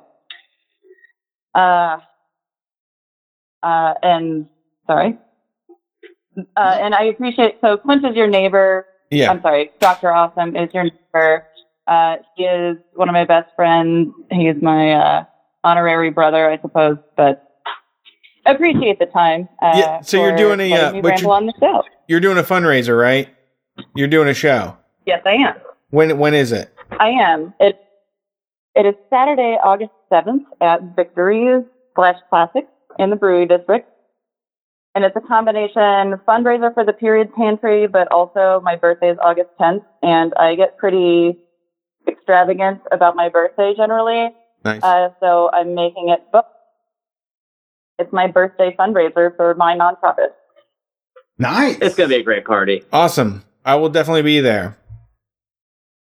You should. Uh, So, I mean, I also will have a lot of pinatas because that is also a key thing of my birthday is pinatas, and I think adults don't get to do that enough. So, I'm gonna I'm gonna have a bunch of pinatas, but also just fundraising so that people have basic hygiene items because it's absolutely insane that we live in a world where that's not a given. But that is why I do what I do because I think it's insane that people Like, why aren't menstruation products in every restroom like toilet paper? Right. You don't make kids buy toilet paper to bring to school. So why do people have to buy menstrual products and bring them to school? Totally agree with that. I mean, that's something that was such a blind spot for me for so long. And then my wife just said, it, I she called it something like the woman tax. And I was like, damn, it actually is a woman tax. Never even thought of that because it's just not something that, you know, comes to your, comes to mind as a, as a dude that is also very, uh, self-absorbed. So, uh, it is it is good that there are places to pick pick up pick up the supplies because uh you know that's uh you're right. It they should just be everywhere. You should be able to just fucking you should be able to just go to the store and pick those up for free. I mean, not it's not like the Right. store would lose money from it. I mean, I guess the companies that make it would not have money anymore, but fuck it, they can upsell. You know what I'm saying? So like they Oh, can Absolutely do. Loss leader. Nobody, nobody's like, nobody's like cash money comes from making tampons or something. That's that's just a component of it.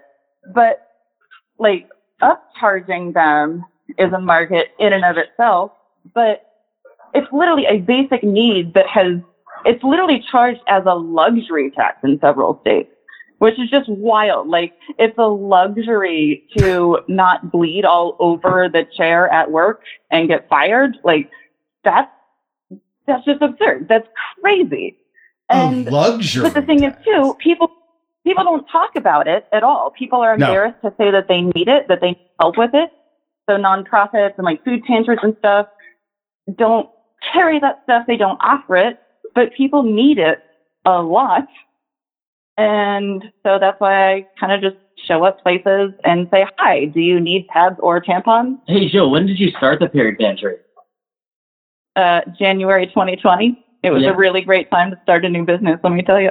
Uh. And how, how much work have you, uh, how, how many people have you helped uh, over the last year? So in 2021, we have helped several thousand people and we have distributed over 100,000 period products in Jeez. central Ohio. Wow. High five.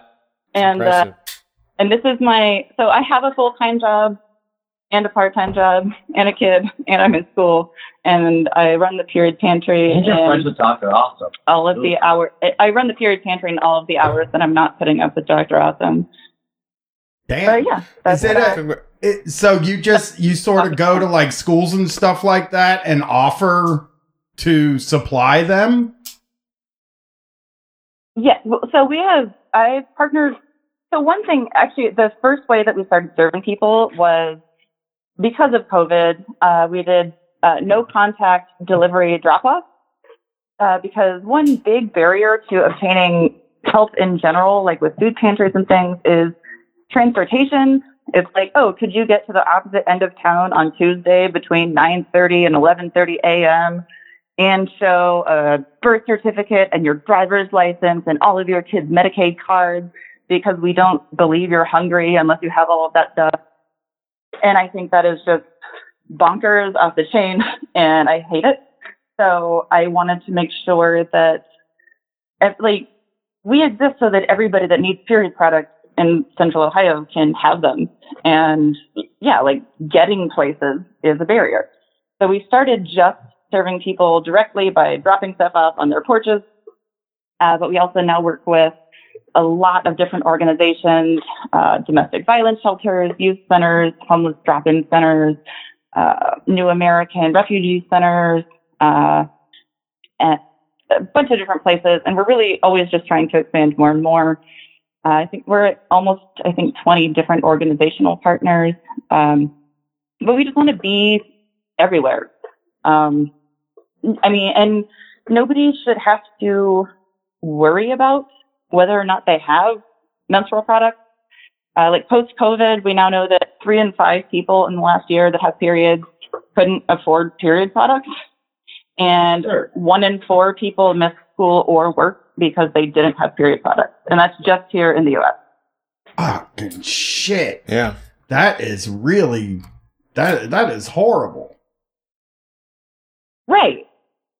It is Yeah. unfair. And Ta- people don't Sorry. Yeah, go ahead. That's non-binary pals. Yeah. But uh, yeah, so that's uh that's what I do. That's what I like. To, I just talk about periods all day long. Nice. Well, yeah, and thanks for calling in and let us know about letting us know about it. Uh, periodpantryproject.org uh, is the place to go. And and what is the when is the fundraiser again? One more time here in Columbus. Saturday, August seventh at Victories on South High Street. 543 South High Street. All right, Nice. Show up and be there. And thanks for calling in. We appreciate it. yeah. Yeah. Thanks Have a- for letting me talk. Appreciate Have a it. good night. I don't know why did I say that like my dad. Have a good night. yeah, man. Yeah, uh, uh, that is not something that I I ever thought about until you know teenage daughter sort of thing. Yeah, that's crazy. That's Oh. unacceptable. I'm I'm a horrible. That guy. is unacceptable. I am not thoughtful, but I try now. Okay, you're making up for it. Next call. Next call. Thanks for calling Street Fight. Who are we talking to tonight? Hey there, it's Jeff Wood. What's- Jeff Wood. Jeff Wood. Hey, Jeff Wood. How's it going? Hey. Um, man, I feel bad following up that murderer's row of callers. I just have like a little goofy story about uh, a dare officer what did wrong by hubris. Oh, please. Ooh, Yeah, let's this- hear it. Okay, so um, this was third grade in uh, Springfield, Missouri. It was a gentleman of some gravity and some mustache. He looked like a like a Chicago cop from like that knife safety video, basically. um, he uh, he I don't know. He led us through dare stuff, whatever. Um, what I remember happening was he disappeared. I don't know, like halfway through the year, and got replaced by a different officer and I found out. Um, uh, so this would the only way this makes sense. Uh, I don't know this for a fact. So let's say allegedly, Hmm. uh, he got he was at a party and got fairly drunk and was doing like spinny, uh, like Western guy gun tricks, and he shot himself in the jaw. he he got retired from Dare, and if I recall correctly, got retired from the police force because of that. I mean, listen, spinny Western tricks are fucking really neat. Okay. Yeah, and yeah. if I had a gun, I might want to be one of those trick shooter guys that, that do the spinning tricks and then like, wing, wing, wing, wing. You know what I mean? That's fun. That's, Yeah. hey, I'm all for it. But, uh, this guy, first of all, I would think that if you had the safety on, this wouldn't be able to happen, right? Like the on your gun, Right. if the safety's on, the trigger can't be pulled. But also, like, he's a cop, and like, we know that they're irresponsible with their guns, but we also know that they're like guys that'll put on a show for you to be like, you know, hey, you got to be responsible if you have a have a gun, or uh, somebody can get hurt. I, I disagree. you don't think they say that? No, I don't think they're trying to put on a show. I think that they're the special kind of person that they believe that they can horse around with it because they take it so seriously. okay. I mean, I like that version better than than mine. Like where it's just like, Like I know what I'm doing. I'm I'm I'm having fun. Like I play with guns all fucking day. I'm a cop. I can twirl it around at this wedding. It's fine. yeah. Oh my god! If it was at a wedding, I mean, he ruined the party, which Yeah, cops do anyway. But think about the party. Seeing someone getting shot in the fucking jaw. Yeah. Yeah. Oh, what a bummer. Yeah. Yeah. Fuck, man. It's a party foul. No, we gotta I go to the say. hospital. Yeah, you really did a party foul, sir. We were trying to get together and have a cookout with with the friends and family, and now you shot your jaw off doing Western tricks. No one needed a Wild West sideshow. We didn't call for like Annie Oakley shit around here. I love that. Uh, dare officers, Party foul. Like, yeah, I would just kick his ass out, throw him to the curb, like keep it popping. yeah, just keep- call nine one one and like Yeah, throw him out the front door. Like, Don't I can't the, do don't let the record scratch on that. Right? Fuck you- that guy, man. What? What do I know? Surgery or something? yeah, like exactly. I know reattach a mandible at fucking two in the morning. Yeah, what kind of guy do you think I am? I don't know anything. I'll call the ambulance. We'll toss you out on the front porch, and boom, you're all fucking set up. Hey, give us a call when you can talk again. Is what I would say. Yeah, call me when you can. Yeah, call me when you can. Hey, we'll get back together. Just you know, maybe, maybe, maybe if I'm throwing a party, I go visit them in the hospital. Oh, yeah. Like, or it- Hey, oh, sorry, I was having I got I I'm the best at parties. I was having too much fun. You know the atmospheres I create. People just like you take it too far. You just don't have the chill in you, so you shot yourself in the face playing mean, too much. also think about this scenario real quick. What if this guy was a plus one? So Oh no. my dude Oh no. shows up at a party. Nobody fucking knows him. He's just trying to impress everybody at the party, which by the way, most normal, normie type people, a cop could just impress him with them with some cop stories. Right. You know, it's like, oh, I did this, I did that. And they're all like, wow, that's very interesting and cool what you did. But he fucking had to go the extra mile and do some fucking tricks and stuff like that. It's just, what a great, great fucking story. I love it. Yeah. If he's a plus one, oh, I would love to interview him about that. Hey, were you a plus one at this party? Did you ruin somebody's party you didn't even know? Humiliating, sir. That's humiliating. They probably call because they don't even know who he was. They probably just called him "What's his face." They're like, "Well, remember what's his face when he blasted it off?" Oh God, yeah. When they talk about it now, hey, we were at a party. I had a party one time, and this fucking my buddy, um, At a buddy brought wedding, this not a party, a wedding. Yeah, at a wedding, and my buddy brought this guy with him, and he ended up shooting himself in the jaw on accident. Yep. What a crazy wedding story. Yeah, you can't, man. He really ruined those people's wedding. He what did. A great That's- story.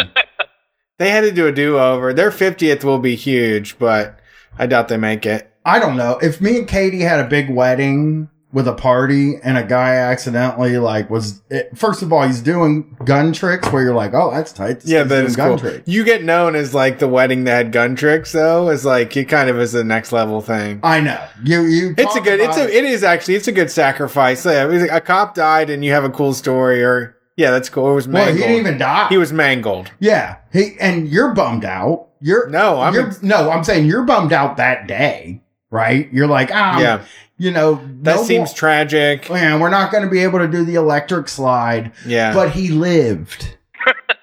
and you also were at a wedding where someone was playing too much with guns Yeah. because a lot of parties don't go that far. No, I don't. I have only been to maybe one or two parties where there was a gun, and uh, know that's uh, Not playing with them though. Playing with No. them. I've never seen anybody play with a gun. Only a police officer. I've never seen it. I've been a lot of guns. I've seen a lot of concealed carries, and the the right thing to do is to never touch it. I agree, man. I don't think I've ever seen somebody play with a gun in my life. Like like goof off with a gun. And I've hung out with some pretty fucking irresponsible people and with guns I've seen- in my life. And yeah. I, I I mean I guess we're saying specifically why I've seen lots of there people that buy guns. Yeah, a lot of them also are too too immature to own them yeah. because I've seen a lot of bad stuff with guns. but they don't goof. They don't Swirling people it on the fingers. Yeah. and also not doing do yeah whatever Yeah. Yeah. So at a party is not acceptable Yes, I agree. I agree. Don't hey, listeners out there, don't twirl your gun like a western side No. show at a party. Okay? It's not good. we can agree on that I highly think I think it's the wrong decision. Okay? horse other times i mean who knows sometimes it's fun to horse around with guns Dude, if you're at home, you can horse around with that gun all day and all night. If you're home alone, just whatever, Yeah. man. You shoot holes in your ceiling, you get up. in yeah the ceiling, not over to the side. But yeah, yeah, you can do whatever fuck you want when you're at home alone, but Uh-huh. don't do it at a party. That is serious party foul shit. yeah Yeah. Jeff Wood, thanks for calling and for everything you do Hey, for thank you. us. Yeah, have a good night. peace Hey, you do. You all right? Yeah, that's very funny. That was the best dare story, maybe one of the best, because most of the best dare stories where the cop gets in trouble, it's for yeah you know predators, stuff, Right. You know, so Yeah. uh, uh, yeah. Let's uh get another call in. thanks for calling street fight who we talking to tonight Hey, it's Adrian. Um, I'm in Washington. What's up? um, I just wanted, huh? What's up? Suck. Um, I just wanted to call in, like, uh, thank you for the last Heat O'Brien episode. That was, uh, that was kind of amazing. Um, it made me kind of feel like a fucking freak though. Like Yeah, that's one of good. those people on the, uh, That is Yeah. the, the best part of it is Like that you do feel like you're very well accomplished. Yes, exactly. Like these people on on Real Sex is like, this is just normal shit these people are talking about. Um, but um, anyway, so um, I also want to talk about. Uh, I have a friend who is convinced uh, that I had a part in making my local Walmart up their security Ooh. because I stole so much shit from there. Um, it was like a few years ago. so, so like a few years ago, um, like right after my ex left me, we don't have to go into that, but um, I was just like fucking bored. I had nothing to do. I was unemployed, and um, there's not a lot of places out here to go to um, buy shit. And so Walmart was one of the places. I fucking hate that place. I actually service them now in my current job. But uh, I found out one day that there was like an item that I could lift part of the box up and like just throw a bunch of makeup into. And then I went into the self checkout and just scanned it right on through. oh, And um, so like an actual, so like a, a product with a box that had extra room in it, and then you could just drop. What what I call this is the Lowe's garbage can trick, right? You, you go to Wow. Lowe's, you get a garbage can, you throw a bunch of shit in it, and then I that's di- I think it's I would say it's a little bit different in that like the garbage can is obvious and they train you to look for that kind of thing.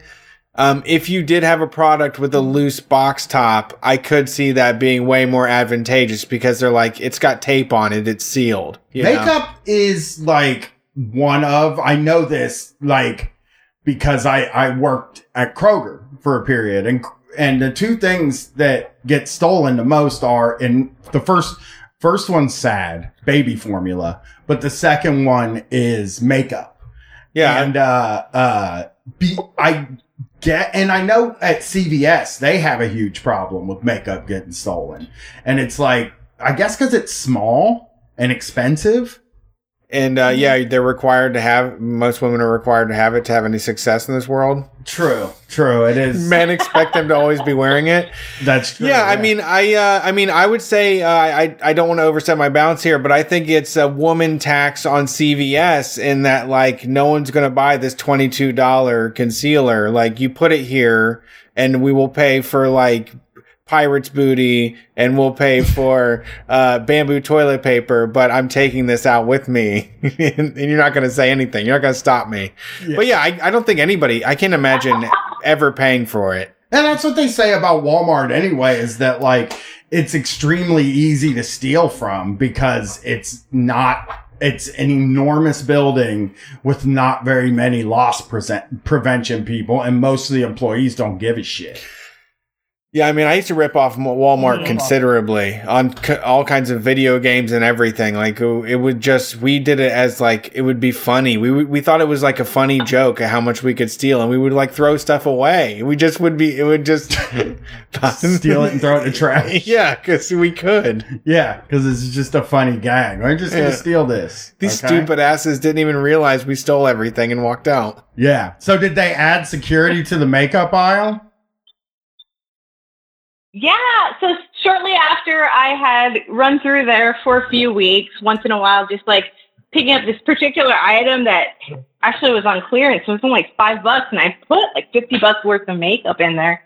Um, like I don't know what a month later, um, I go in there and they've got the whole makeup area kind of enclosed so that there's only one entrance and one exit to the place, and they have a um, an employee, at least one employee there at all times with a register, and they force you to either put it in a security box or pay for it before you leave. Wow. They do that at Um, Target too. so- now.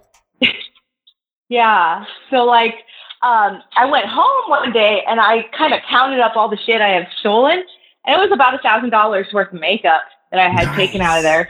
Um, I assume that's probably a loss that they would have noticed. Uh, so they also added a bunch of security cameras with like the the fucking screens that show you that oh we're watching you whatever the fuck. yeah, those are um, bullshit yeah. though. I and believe. uh, I ended, yeah. So I ended up keeping some of it. I sent some of it to some of my friends, and then sent some of it to I can't remember exactly which one, but it was an LGBTQ um, charity um, where they take they'll take your you know unused makeup and you know especially Yeah. for trans femme, um, you know, how kind of take fucking and how give it out. fucking So um, yeah. how did, how good did you feel after you like that feeling of like oh my god i just discovered a new way to steal and then you're just like i'm gonna i'm gonna do this all the fucking time what like what made you quit Uh, was it just like the new security or did you just want to be like i'm gonna quit while i'm ahead here um, the item that they had sold that was extremely easy to steal stuff with, um, they kind of ran out of, and it was not a recurring item. It was kind of like a seasonal thing. So I kind of had quit then, and then shortly thereafter, they had upped their security, and I was like, "Yeah, fuck it. I've already gotten more shit than I could ever use." So, um, you know, I'm gonna distribute it at least. Yeah. something Yeah, I have to say- um, I've uh like I've been to flea markets in Columbus, Dallas, and uh, DC, and every single one I've been to, there's always a table of makeup, and it's just like fifty percent off whatever the price tag is. Like it's all it's just all boosted, and it's fifty, it's half price. It's a good deal. So yeah, Yeah, yeah. I mean, half that shit is probably stolen, and the other half is probably just like surplus. I think it's all stolen. But um, yeah. Hmm? I, I, I, I, uh, to me, it seemed all stolen because it's just an easy way to make money. yeah that's what i mean the cops say that too like A twenty dollar tube of of paste. Yeah. Yeah, when I was in college, uh, I did a sociology of deviance class as part. Well, I did a bunch of them, but uh, in that class, they talked about like that's what happens with when people steal a ton of shit. They take it to the flea market and just sell it. I mean, that's what we were saying with the uh, laundry detergent that people were boosting, which is very cool. Same thing. Yeah. Yeah. Yeah. Well, that is cool. I'm glad you didn't end up getting busted. That is the happy ending. Yeah. there. I and I did. I it, this is going to sound really shitty, but I had a plan for like if they did like kind of try and bust me. Um, I was I was going to try and pull the whole like, oh man, I you know like I forgot that I had just kind of thrown that shit in the Oh, yeah. cart and. I had a whole plan for that, which Of is fucking shitty because it's kind of a white woman thing. But I did have a plan. But no, I never got busted. Yeah. Yeah. That's great. I mean- that's so cool. Yeah. As long, I mean, all you have to do, I think that more than anything is, uh, you have to be ready to do a performance. Like you're going to risk it, and then you're the Mhm. only parachute you have is how much of a performance you can do to convince them to let you go. Yeah. To not get the cops involved so that you can, like, sometimes they'll just be like, leave and don't come back. Yeah. And then it's like, okay, that's a. That's Win. a good deal. It's a big win. Yeah, that's I'll a go big work win. the west side of town now. Yeah, there's other Walmart. I Yeah. can go. It's fine. Yeah, yeah. And now I work a job where I actually have to uh, service that store, so it's kind of ah, it's kind of fun. That's how much does but- how how yeah. tempted how tempted do you get like man i i could steal some makeup right now once in a while, okay, once in a while I do get that idea, but they are pretty like anal about that whole that particular section now. Um, which is funny to me because it's been a couple years since I've been through there. But uh, usually I'm I'm kind of busy with work trying to deal with their bullshit. So Yeah, yeah, absolutely. Well, thanks for calling in. Yeah, appreciate it. Well, thank you guys. Yeah. Have a Thank good you. night. You too. Bye bye bye.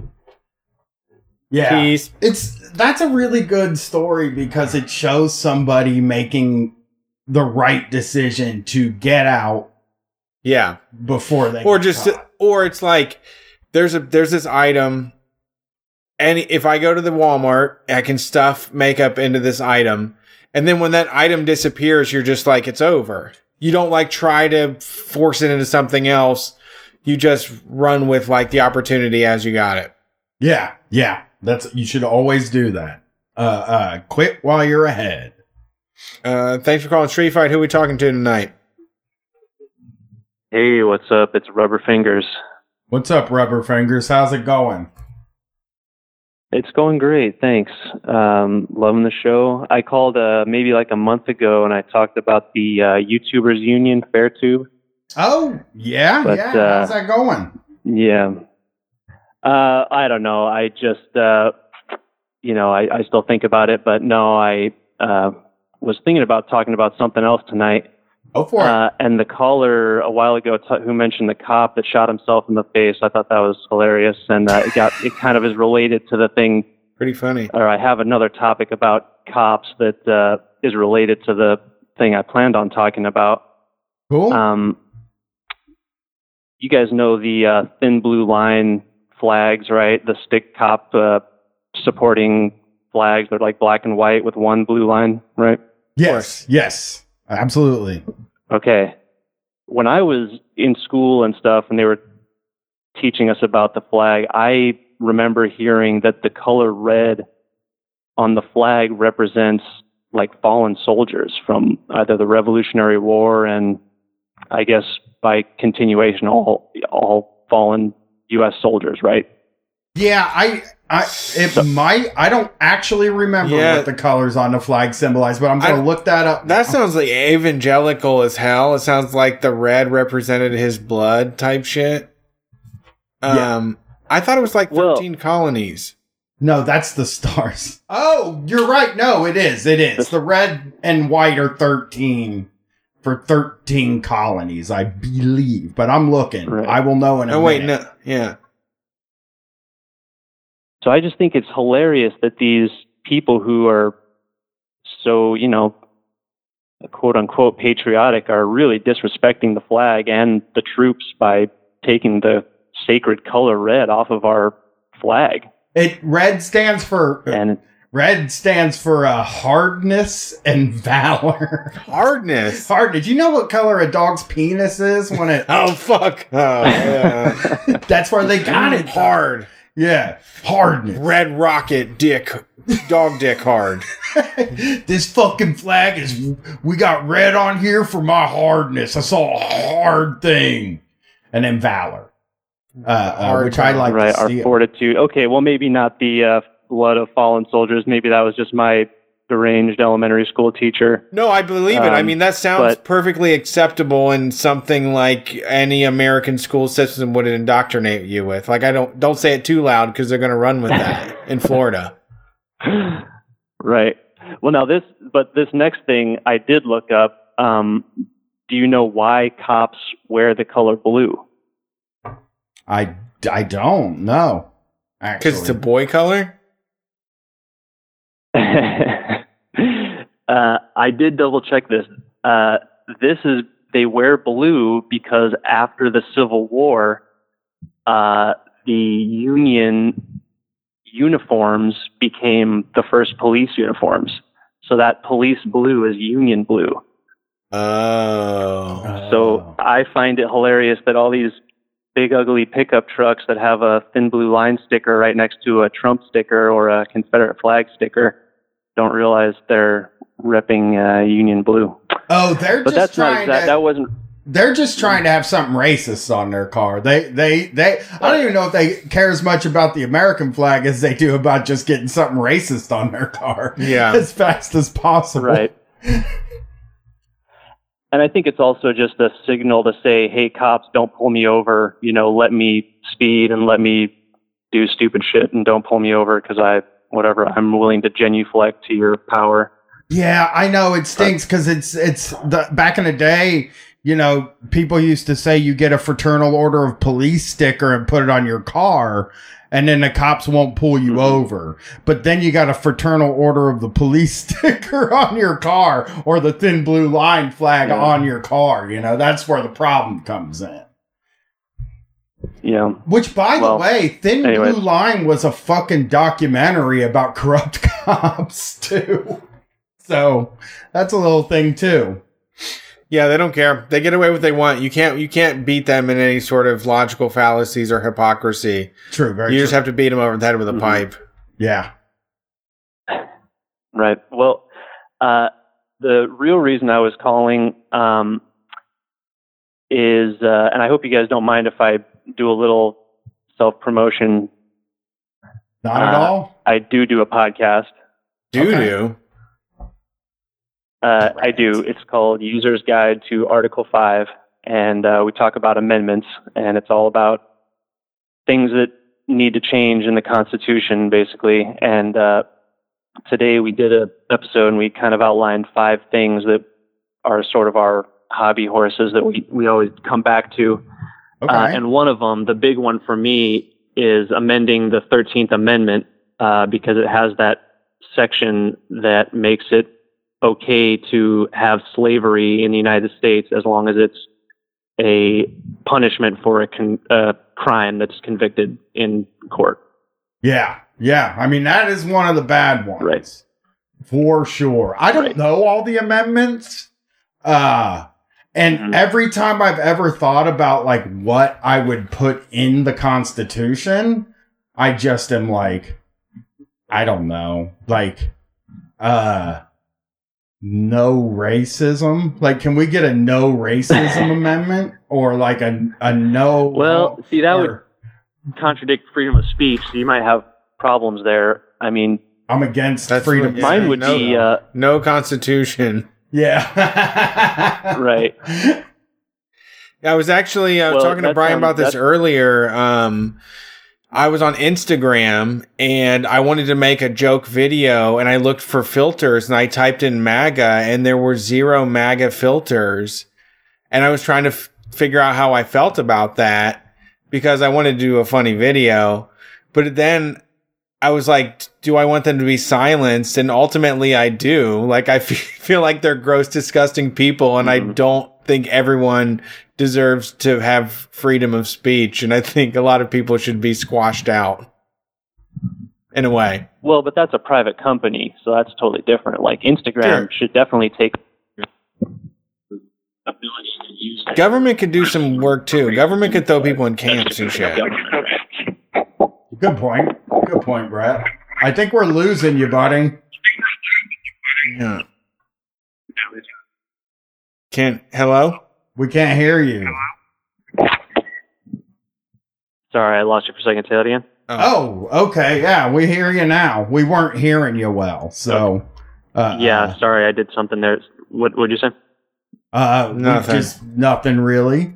Uh, Oh, okay. Well, uh, here here would be my amendment. Well, one one would uh, definitely be amend the Thirteenth Amendment to hashtag strike between the commas, which would just eliminate that part about uh, the exemption for prisoners. Um, but I think you could easily do uh, an amendment to um, uh, basically to abolish the prohibition on cannabis. I think that's a cut and dry amendment. There shall be no prohibition on cannabis, and I think you could get enough states to ratify that. Um, also, prostitution. I think that's one that makes sense. It'd be tougher to sell, you know, to get it actually proposed and ratified, but uh, legalize prostitution. Um, or, or really it'd be, you know, there shall be no prohibition on prostitution because I think it's always easier to sell these things if it's, if it's like a negative. That's what the right wing always does. They're always saying no, no this or no that, you know, no abortion, no gay marriage, what have you. And if you phrase it in the sense of like no prohibition on cannabis, it just makes the default that cannabis is legal. Yeah, so anyways, yeah, the law. Here's where it makes No me cares. nervous. Here's here's where it makes me nervous is uh uh the right always wins these things. So what we would end up with is flag burning amendments and shit like that, where it's like, God dang it. Ah, dang it. We thought we were going to fix it, but we can't. We can't. Well, the beautiful thing about Article 5, and that's really the point of our podcast, is that 13 states can block any amendment. So if there's something that's that's not universally popular, it only takes one chamber in the legislature of 13 states to block any amendment. So uh, again, there's back to my list of five things. There's there, of like action items that we're trying to push on the show. Uh, there's this thing called the Corwin Amendment that was proposed before the Civil War that was uh, actually trying to preemptively uh, block abolition. They were trying to make it so no one could pass an, pass an abolition amendment because they were trying to um, stop a civil war from happening. And that Corwin Amendment is still on the books. That could actually still be ratified uh, if enough states passed uh, ratification. And um, currently, there's three that have um, that have ratified it. Ohio actually ratified it, but then repealed their ratification of it. So you guys are good. I think that's Um, damn what about right Illinois. Rhode Island. How about you ratify this Kentucky quarter have- pipe? Ratify, do some rad shit in like a quarter pipe instead. It's instead. ratify. Brett. you smart Alec. Yeah. Yeah. Well, uh, so yeah, there's actually uh, white supremacists online who are trying to get that one to get passed, and Oh. then the other amendment is, that I, and then uh, you know I'll finish my plug for this uh, user's guide Article Five. But there's uh, another amendment called the Congressional Apportionment Amendment that is still on the books, waiting for states to ratify it. It actually was one of the original 12 amendments that were the Bill of Rights that uh, they only they only ratified 10 to make the Bill of Rights. The other one became the 27th Amendment, which is the one where Congress can't vote to give themselves pay raises. And that one took 203 years to ratify. It happened in 1992.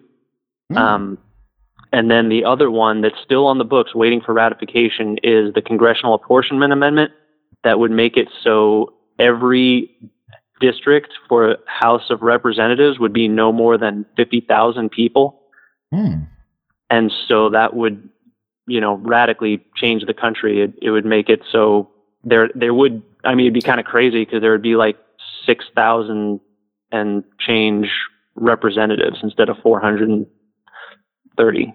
Uh, yeah. but See, what I've been thinking is like everybody is a senator, and every everybody is in the House of Representatives. We just fucking fight it out. You know what I mean? We have just conversations about fixing stuff, but also, you know, we could ratify some amendments too. I'd be, I mean. Ambivalent about it, uh, but if they were good, I'd be like when they got passed, like, oh, oh my, well, a good thing happened. No, you wouldn't ever. I know. Nothing the Right. United States Constitution could accomplish would be good. Yeah.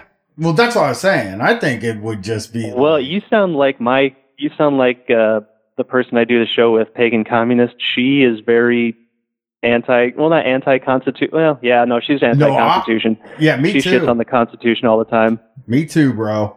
Yeah, I we, we hate it. Uh, I I'm a little more. I I actually think it's still savable. It is.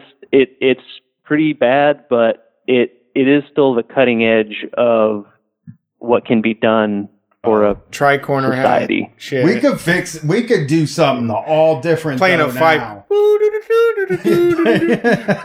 Wearing pantaloons. That's Well- outdated as And fuck, slaves. man. Right. Well, and and it's called a user's guide to Article Yeah. Five.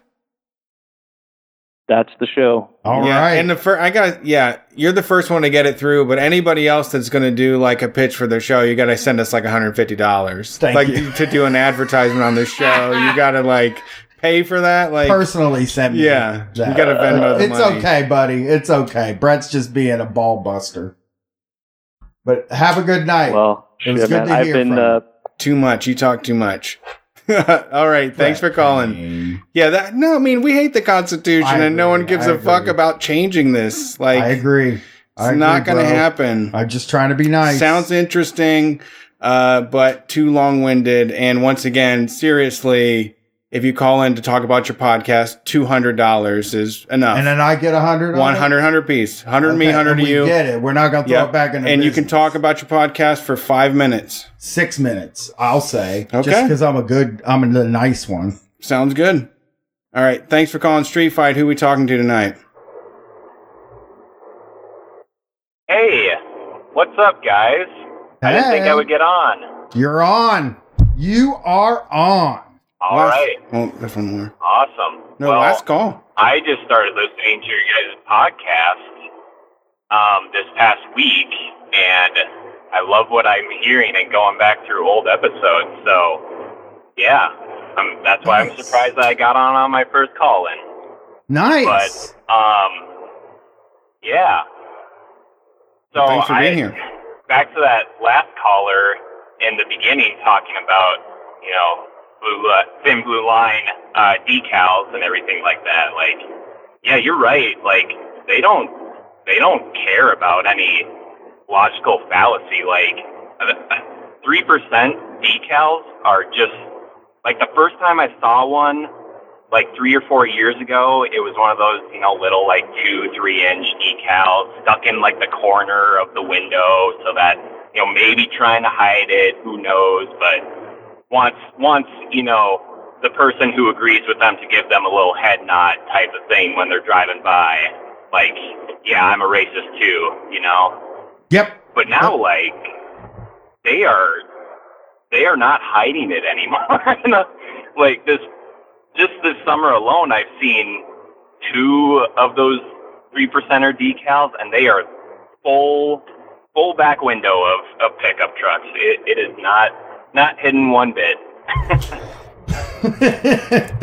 yeah, yeah, for sure. It it is just uh, all of those sorts of things are just like I'm just trying to show that I don't like I mean, I'll be charitable this time instead of saying racist that I hate liberals and leftists is is really probably in their mind what they actually think they're saying, you know, but you know, they're probably also know in some no they don't. They don't. They know that like every they they know they disagree with every single sentiment and black lives matter right?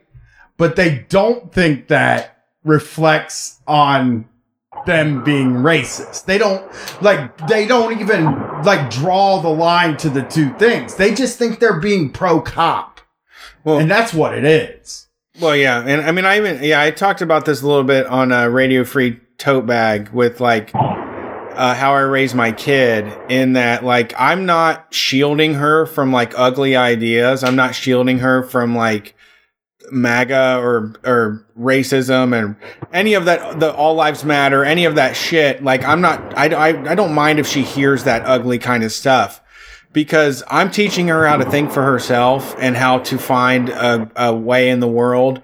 And I know that like under harsh scrutiny, none of that stuff works unless you're like intentionally ignorant and Yeah. a belligerent person. Unless you unless you deny the the the the the, unless you deny the viewpoints of other people, unless you just are going to be a big fat baby that screams and yells and doesn't accept any new information, like you you would never believe any of that Blue Lives Matter shit Yes, absolutely, and absolutely. the rest of it. I mean, and that's how it worked with my kid. Was just like she comes home from school and she says, "This is what we learned," and then I say, "Okay."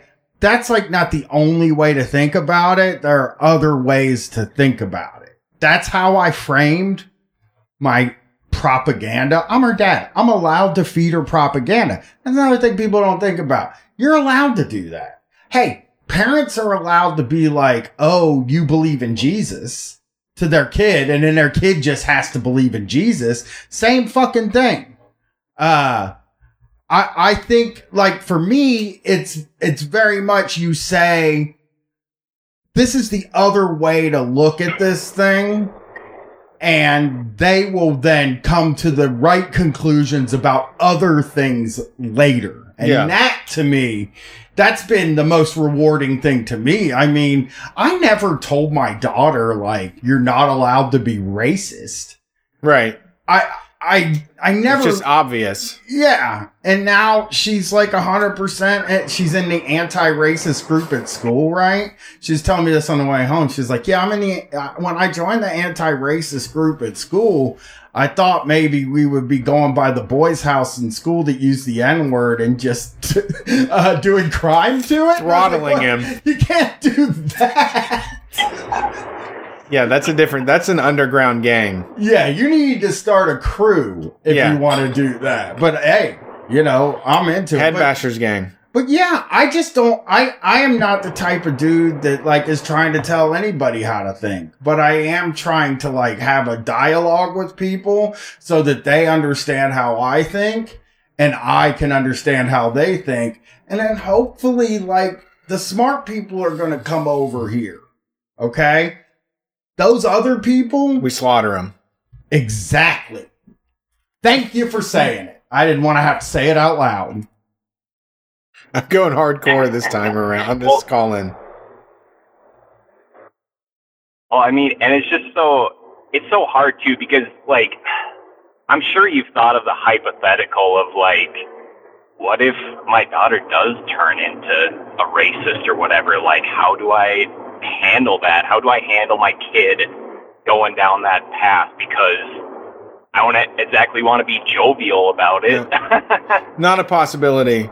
No one would ever get that way unless they were trained to be it, unless they were taught that way. I don't think that I would, she would come into it as like a fad or anything. There, I don't even consider it. Yeah. Yeah, it, it's not gonna happen. It's it's one. It, Maybe it Republican because she wants to be bougie, but I doubt that even. if it was Republican, it That's- would I guess that is racist. Be if it was Republican, it would just be sort of Rebellious. rebellious to you and your her mom. That's all it would be.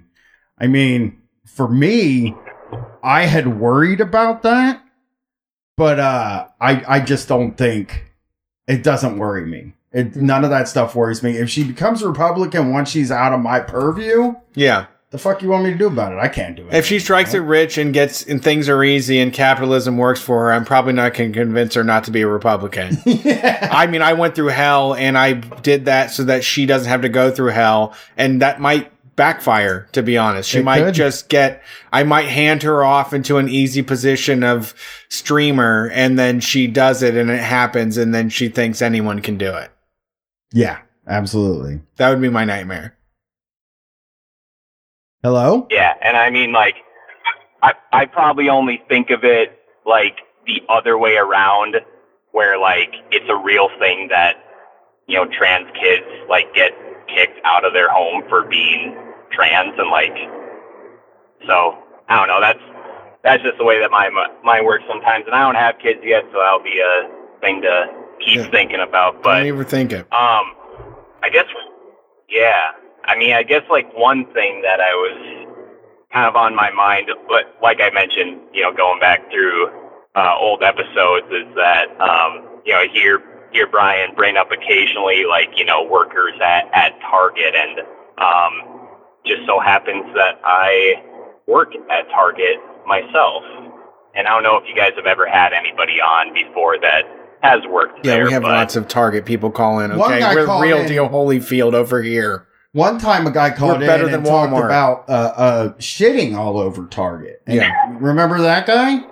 He just shit all over the place. I no, a customer shit, and they said to him to clean it up, and he said no, and then just walked out. Was like, I don't make enough money to clean up shit, or there was something like that. Great story that I don't remember as well, but um. But uh yeah, how uh, I'll ask this. Uh how many hours a week are you working now? So I should clarify. I do not work in the stores. I actually work. I work from home, and I work. Um, I just work from home. I'll just say that, just to not give give too much information Ah. away, but I, I work a full time 40 hours from home because it's much easier to do- do that than doing it in store. Yeah, I would think so. I I would certainly think so. Well, at least how often do you got to go to the stores? I mean, I I never have to to go for like work purposes. I I just happen to go. Obviously, I got you know an employee discount and everything, so I'm there often. And then I actually also do. I am like a a gig worker as well too, and I I do um, Shipt, which is through um, Target and other retailers. So I'm there pretty often for gig work purposes as well when Oh. I'm not I have read. with Target from. from I've I don't think I've ever been able to bring it to the show, but uh uh man have I read some stuff about Shipt. like that is a bad one. That is I mean, is that your experience doing it? Because I guess I'm telling somebody that's doing it it's a bad one, which is not really the way you do that. But, like you're you're right, no doubt, because I think the issue is it doesn't get enough slack out there because the other people who I notice and like I don't talk to too many people while doing it. That's that's the issue is like there there's a lot of issues with gig work. It's so tough to like unionize because you're trying to you're like you're like out on an island and like yeah, you do see other shoppers in the store, but like a lot of them are going so quick and so fast and it's just like I don't want to interrupt them and like I I wouldn't want them to interrupt me either trying to just like get in get out and not make it too long of an experience but like I I it's I'll say this it's better than Instacart but not by much. Okay. so I think you're right on that. Low bar. Low bar. I think there's other i i, you know what? I'll have to find that story because i think our listeners would even be interested in it. I'll, i'm gonna go back through and look for that uh for wednesday because there is